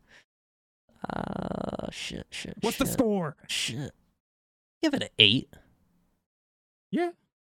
give it eight It- Eight's fair. Honestly, I would say probably seven, 7.5 for me. yeah Just because, again, I think it's, I think it's so close. And the, I, I- think wasted potential is a, a lot of the times worse, a worse thing. I think there's so much potential in what they could have done Yeah. analyzing Batman. And I just don't think they took it far enough for me personally. yeah Seven Yeah, slash seven seven point five out of ten is I still definitely an incre- agree still an incredible score. definitely agree with the seven. I would say, yeah, there could have been more for sure. But I mean, my theater experience was awesome. I Yeah, couldn't that definitely helps so a lot. That's that's a boost in my score. So So let's just do some some quick news. Let's just bang Yeah, out some, some news stories. let's do it. Let's do it. Bang out some news stories. We've been going for a while. Let, let, let's first talk about some Batman news stories related to the the movie we just saw, and then we'll fly through the rest. And then we'll we will do that Miyazaki article. Oh, I yeah, promise. Another We will. Another We will. time. We will. We will get to that. But okay. Okay, so this is actually something we didn't talk about in our Batman discussion that is important, but it's part of this um, news story I got from IGN where the Batman director reveals the identity of that unnamed Arkham prisoner. Remember that scene towards the end? Oh yeah. Yep. So towards the end of the movie, there's a scene where the Riddler is in Arkham and he realizes that his plans have been foiled by Batman, even though they haven't really. Which is like a weird part. Like he's like he's like freaking out, but ultimately like okay, so the movie ends and like the Riddler blows up a bunch of bombs and the city floods and then Batman realizes that he needs to not scare people and he needs to help people. And so Yep. he goes and he helps a bunch of people. And then that's it. Still the city's still flooded, the city Yeah. still got fucked up, but he helped people. And that's like the the um The win. the yeah, that's like the W at the end of the movie. And so that happens, but then it cuts to the Riddler and Arkham and he's like freaking out yeah. because his his plans fucked up, I guess. but he flooded the whole city. Like but he flooded the whole city, yeah. So yeah, I, I didn't don't know. understand that. Yeah. Yeah. I guess he somehow realized that his that he didn't kickstart like total anarchy. He didn't kickstart like a revolution. I guess is what maybe yeah, he wanted. But anyways, so he's he's in that he's in that um cell. And all of a sudden someone in the next cell over starts talking to him. And he's saying all this shit like don't worry, man. Um uh he mentions something about like uh, a clown and then he says like Gotham loves a comeback and then you see the Yep. Riddler like he stops freaking out and he's like, "Oh shit. I got to plan something crazy."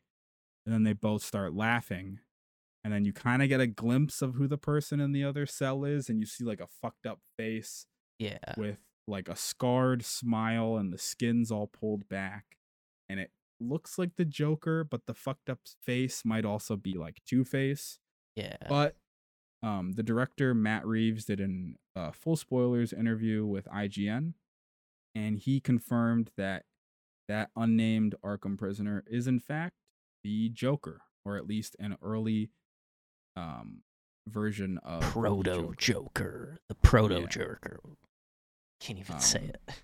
Yeah, no, proto Joker. It's funny. Funny you said that because I'm literally looking at a sentence in this article that says the phrase proto Joker. Yeah, I saw that. The Um, Proto Joker. it That's sick. Played, He looked weird. He looked real weird with the face really- modifications.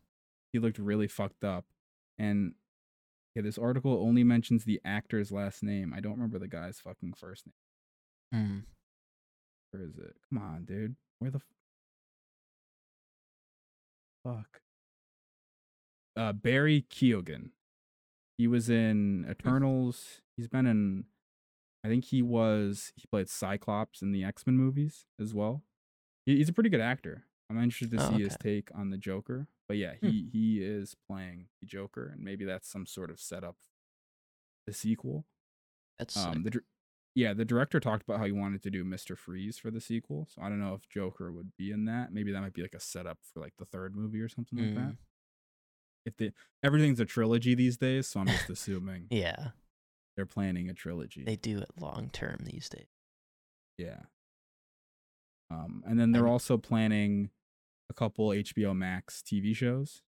Oh, that's cool. Uh, they're doing The Penguin, which is going to be like it's going to it's going to take place after this movie and it's going to be a show about the penguin, obviously. yeah. Um him kind of filling the power vacuum that's left after all this. Yeah. And then they're also planning a Arkham TV show set in the prison. And according to this article, it says it's going to be like a horror spin-off, like a Hmm. haunted house type TV show, which is kind of interesting. Interesting. Wow. Um, it was it was originally going to be a TV show about the Gotham City like police. yeah. I guess so. Maybe like Commissioner Gordon would have been in it, but I guess now there's like an article came out that said it, it has evolved now into being a like horror Arkham Asylum spin-off. So that could be interesting. Again, I think That's dope. the visual style of this world is so interesting. I, I will gladly watch more Oh stuff. yeah. They that- they that- could definitely build on that and come out with something better. Yeah. Yeah, that that'll be really cool. Um okay. So let's let's just move on quickly. Oh yeah. Um we mentioned it briefly at the start. The Batman um has made a shit ton of money. Mm. It made about 120 million um overseas and a one 128.5 domestic totaling out to about 248.5 million for an opening weekend, which is Warner Brothers' biggest opening weekend since the pandemic happened, second biggest open uh, overall since the pandemic happened. It's it's a pretty big deal, um, and it's pretty cool to see it do well. They were they were worried about the movie because again, um, the three hour length, the voiceover, the tone, a lot of this stuff was a lot of the stuff the director wanted to do that Warner Brothers was nervous about Yeah. and I guess they did like audience tests with like a, a version that the studio messed with to make it as what they would imagine to, to be more audience friendly and it didn't work out. People liked the director's version more Yeah. and the director's version's what we got and it's doing well. So it's that's fucking yeah. awesome awesome to That's see. That's what you want to see. Yeah. What you want to see? Put in the hands of the people making it. Yeah. You know, even though like a lot of stuff didn't work for me in the movie, again, I'd rather Yeah. see someone present an idea to me Yeah, exactly. than than to see something fucking chopped to a, a bajillion pieces. Exactly. Stitched together, you know. Yeah. Yeah, no, it's it's dog shit. Okay, so let's let's just uh close out a couple more news stories.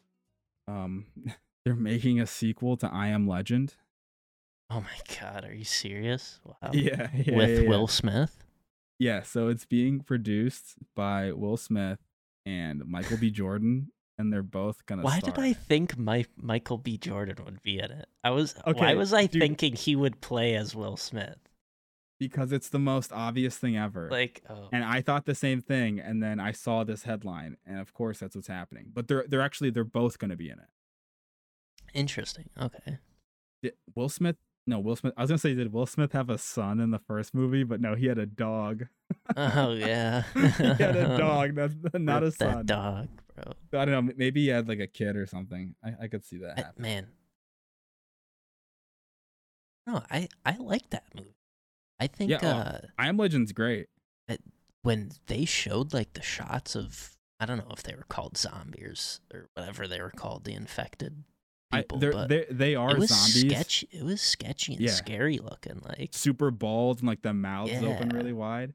I think they they are zombies, but I think like the the movie like weirdly implies they're like vampire vampires I- okay, that would I make don't think- sense. because like they can't go out in the sun and shit. Yeah, yeah. it's kinda- they kind of like- like, that. They're kind of like dying light zombies. Honestly. Yeah. I know. Um, Yeah, no, I am the Legend. vibe is there. That those opening scenes of Will Smith with the dog going through the city and like exploring the different places. I I love that. That shit's Yeah. incredible.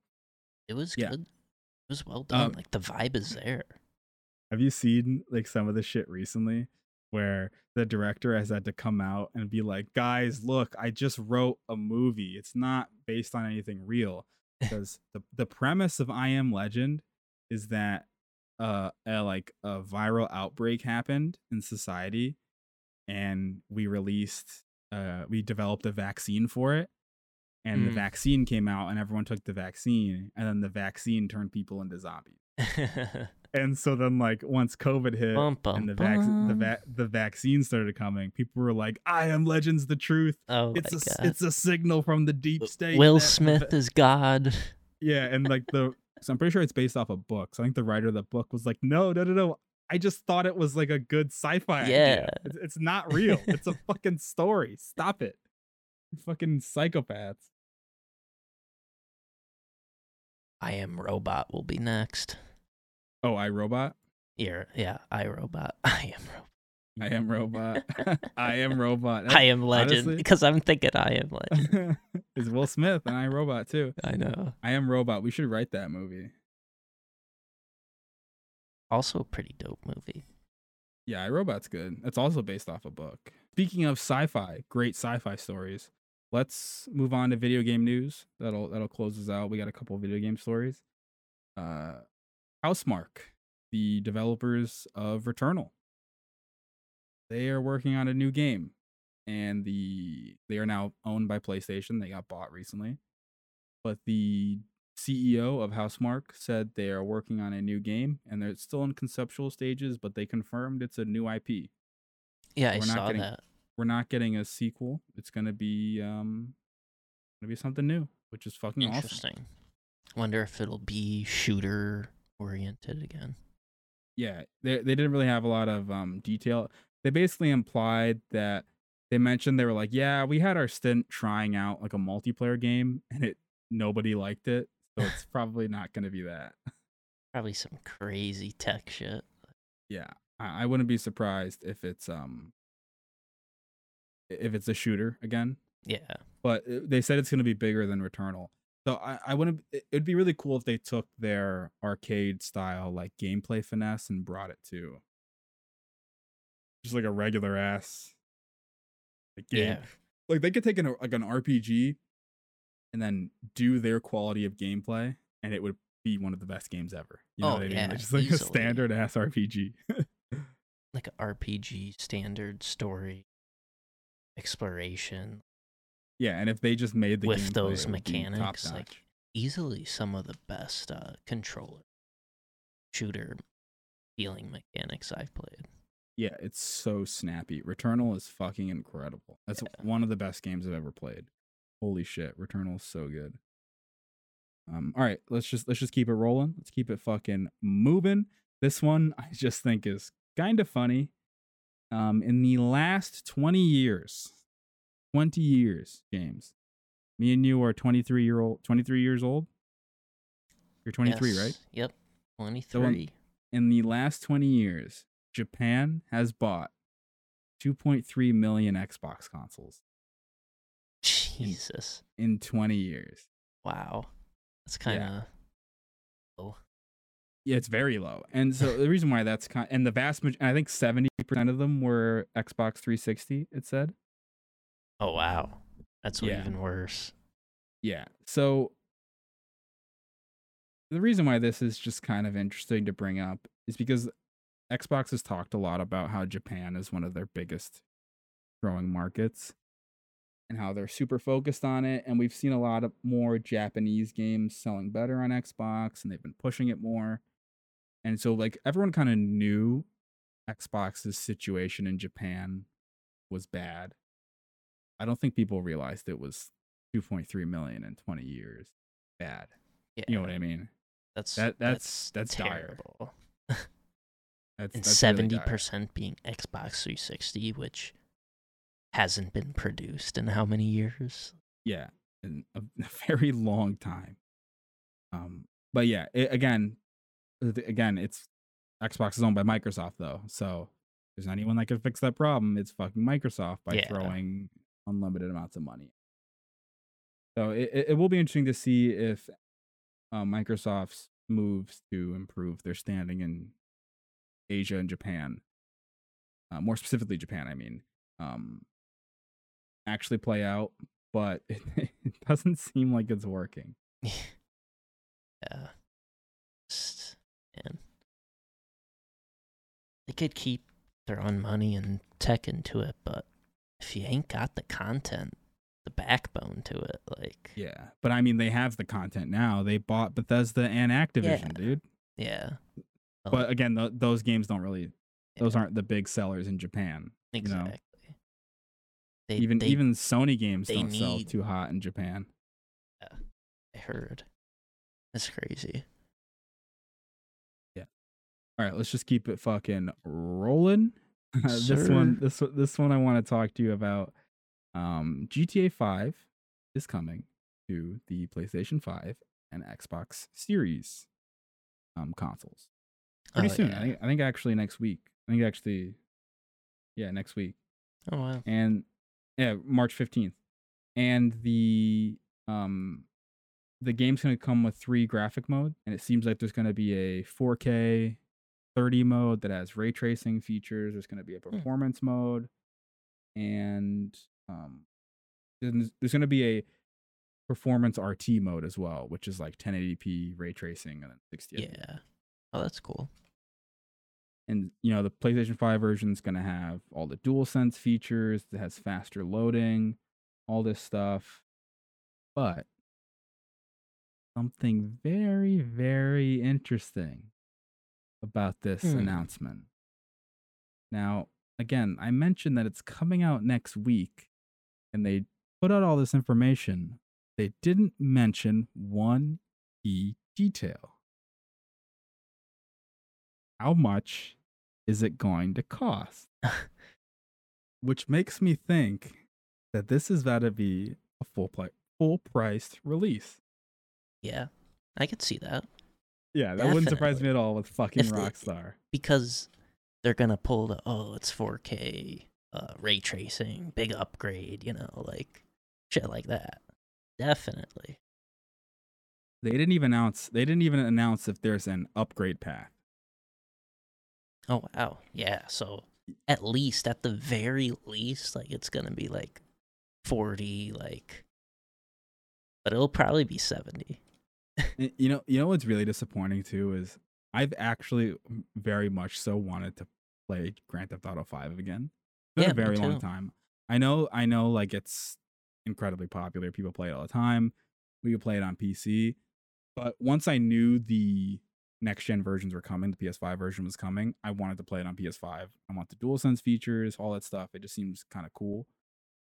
But man, if there's one thing that would make me actually think twice about fucking giving them money, what a fourth time for Grand Theft Auto 5, Yeah, it, it would be it being fucking full price. That's insane. that'd be a little much. But I mean, That's- hey, how, how many times Skyrim released? Did it always release at full price? No, I think the most recent release is twenty dollars. Oh, okay. Yeah, that there's no shot they can release that. I don't know. I mean, maybe 60, That's insane. Are you are you gonna pick it up? You think? I probably would, yeah. I I, I kind of want to play it again. Yeah, be- I feel like we could have some fun fucking around online. You know Oh, what I mean? Oh, for sure. And if they do some good activity card stuff, it it, it could be actually pretty cool. Yeah, I'd be into it. Like Those the loading piece- screens. Oh my god, the of- loading screens. Pieces of shit. Those pieces of shit. Those fucking absolute assholes getting us like that. Make a new game, dude. Yeah, they said GTA 6 is in development, Yeah, but, but you know, who and knows? they- I think they said it's going to be there. It's the only game they're planning on releasing this generation. Hmm. Or like I mean- 25. Yeah, 2025.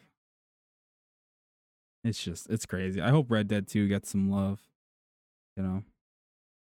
But I mean That's just a GTA 5's the cash game, cow, like- so It's just a different game. Like the same people playing GTA 5 don't play Red Dead. Yeah, they tried. Remember did you see the hashtag uh, save Red Dead online?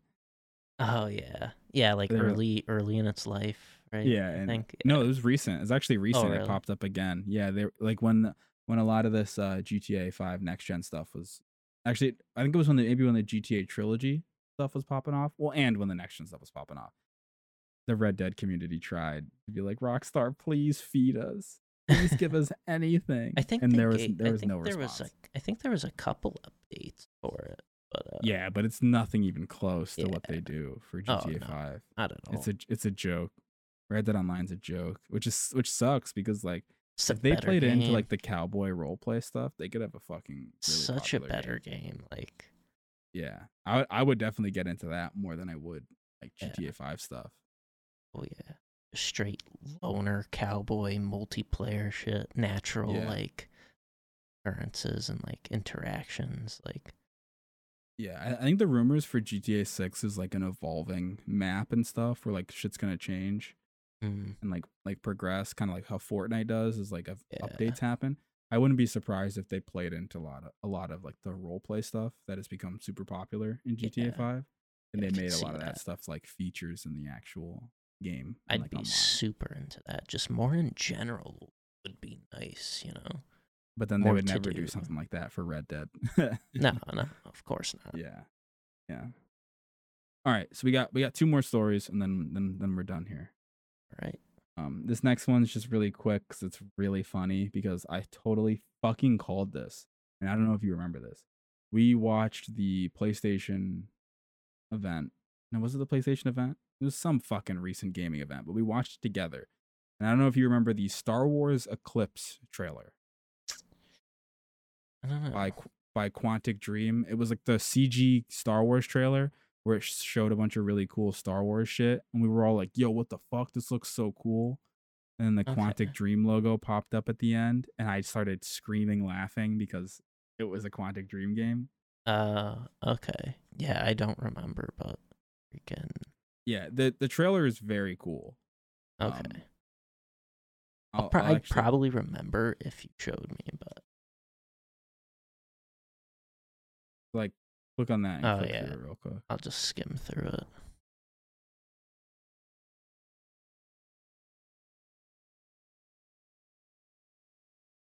It's just Oh yeah, yeah, cool Star Wars shit. the cinematic. It was Yeah. the yep. And Got I'm us all sure- hyped up for nothing, right? Yeah, and I'm pretty sure I said this game is never coming out. I, I'm almost positive. I said it was at the Game Awards, and. I, I was screaming laughing because Quantic Dream's a joke, David Cage is a joke, it's all just garbage. Um, and there's this recent article that came out. Now, I, I should actually give you some backstory. Quantic Dream, Quantic Dream is a French-based game developer, and over like the past years, they've been going through like lawsuits and all this type of shit because um, apparently they have really bad working conditions, and there's like there was like sexual harassment, like a lot of just really bad stuff. And so this article came out recently that says Quantic Dream struggles to hire for Star Wars Eclipse. Release aimed for 2027.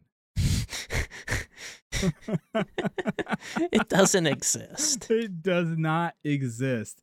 That trailer is the literal only piece of Yeah. data that exists for that game. Oh, It is God. not real. incredible. Yeah, that's incredible. What kind of time frame is that? Like, 27. you're not e- gonna exist in 2027. Yeah. Yeah, I could I I probably laughed harder than I did when I saw the Quantic Dream logo when I saw it it say 2027. That's That's fucking ridiculous. insane. That might be the every time early on in a generation there's a game that gets announced that is just like yeah, that's never coming out.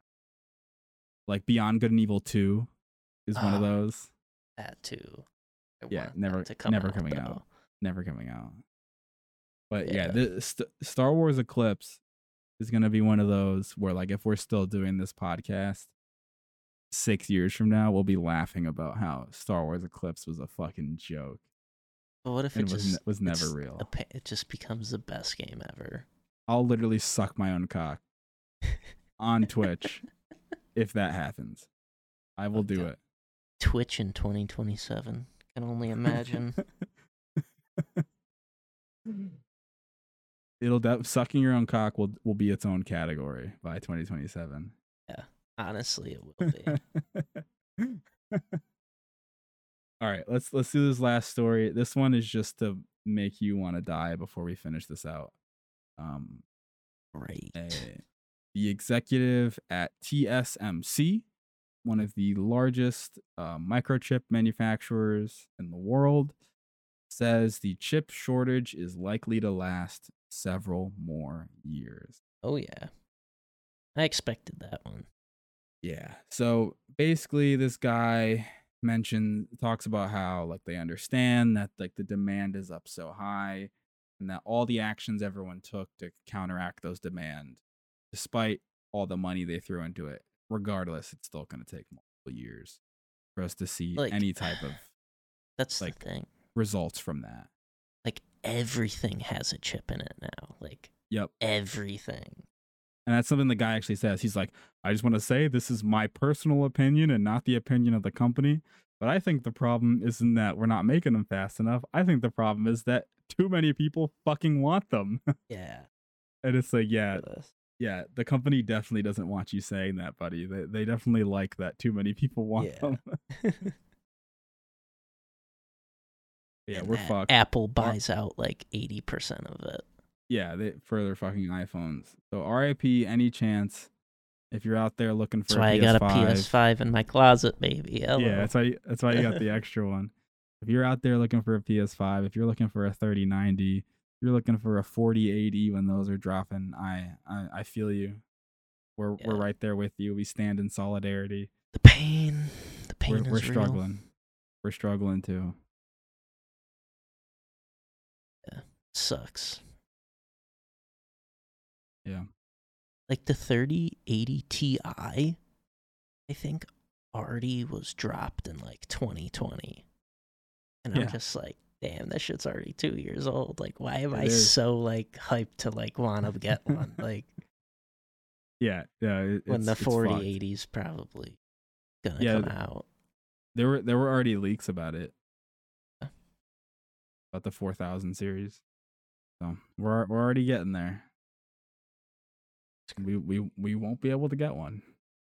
Oh no. Not at all. Bullshit. But all right, on that note, I think that's gonna do it for us. We had a lot to talk about, a lot going on. Batman was great. Video games are great. A lot of shit coming out. A lot of shit still to come. Um, we're gonna keep playing fucking Elden Ring and Gran Turismo Seven. Uh, if we have any more thoughts on Batman, we'll probably let them trickle out next week. But uh, I think I think that's gonna gonna do it for us. You got anything you want to plug? Uh, not much. I mean, you could look me up, Moment YT, or Moment with four underscores on Twitch. Yeah, Yeah. I, I can put a link in the description below, along with all the news articles we talked about today. Um, but yeah, that's gonna do it for us. Yeah. Be sure to leave five stars wherever you're listening to. Um, if you're on YouTube, be sure to like and subscribe, and be sure to give us a follow to make sure to stay up to date on any future episodes. Yeah, please, please do. Peace out, guys. See ya. Yeah, I am your host Jordan Dante, and Yeah. with me, This is Jim. And this has been this week's collectively unconscious. Thank you so much. Have a good one. Peace out, guys.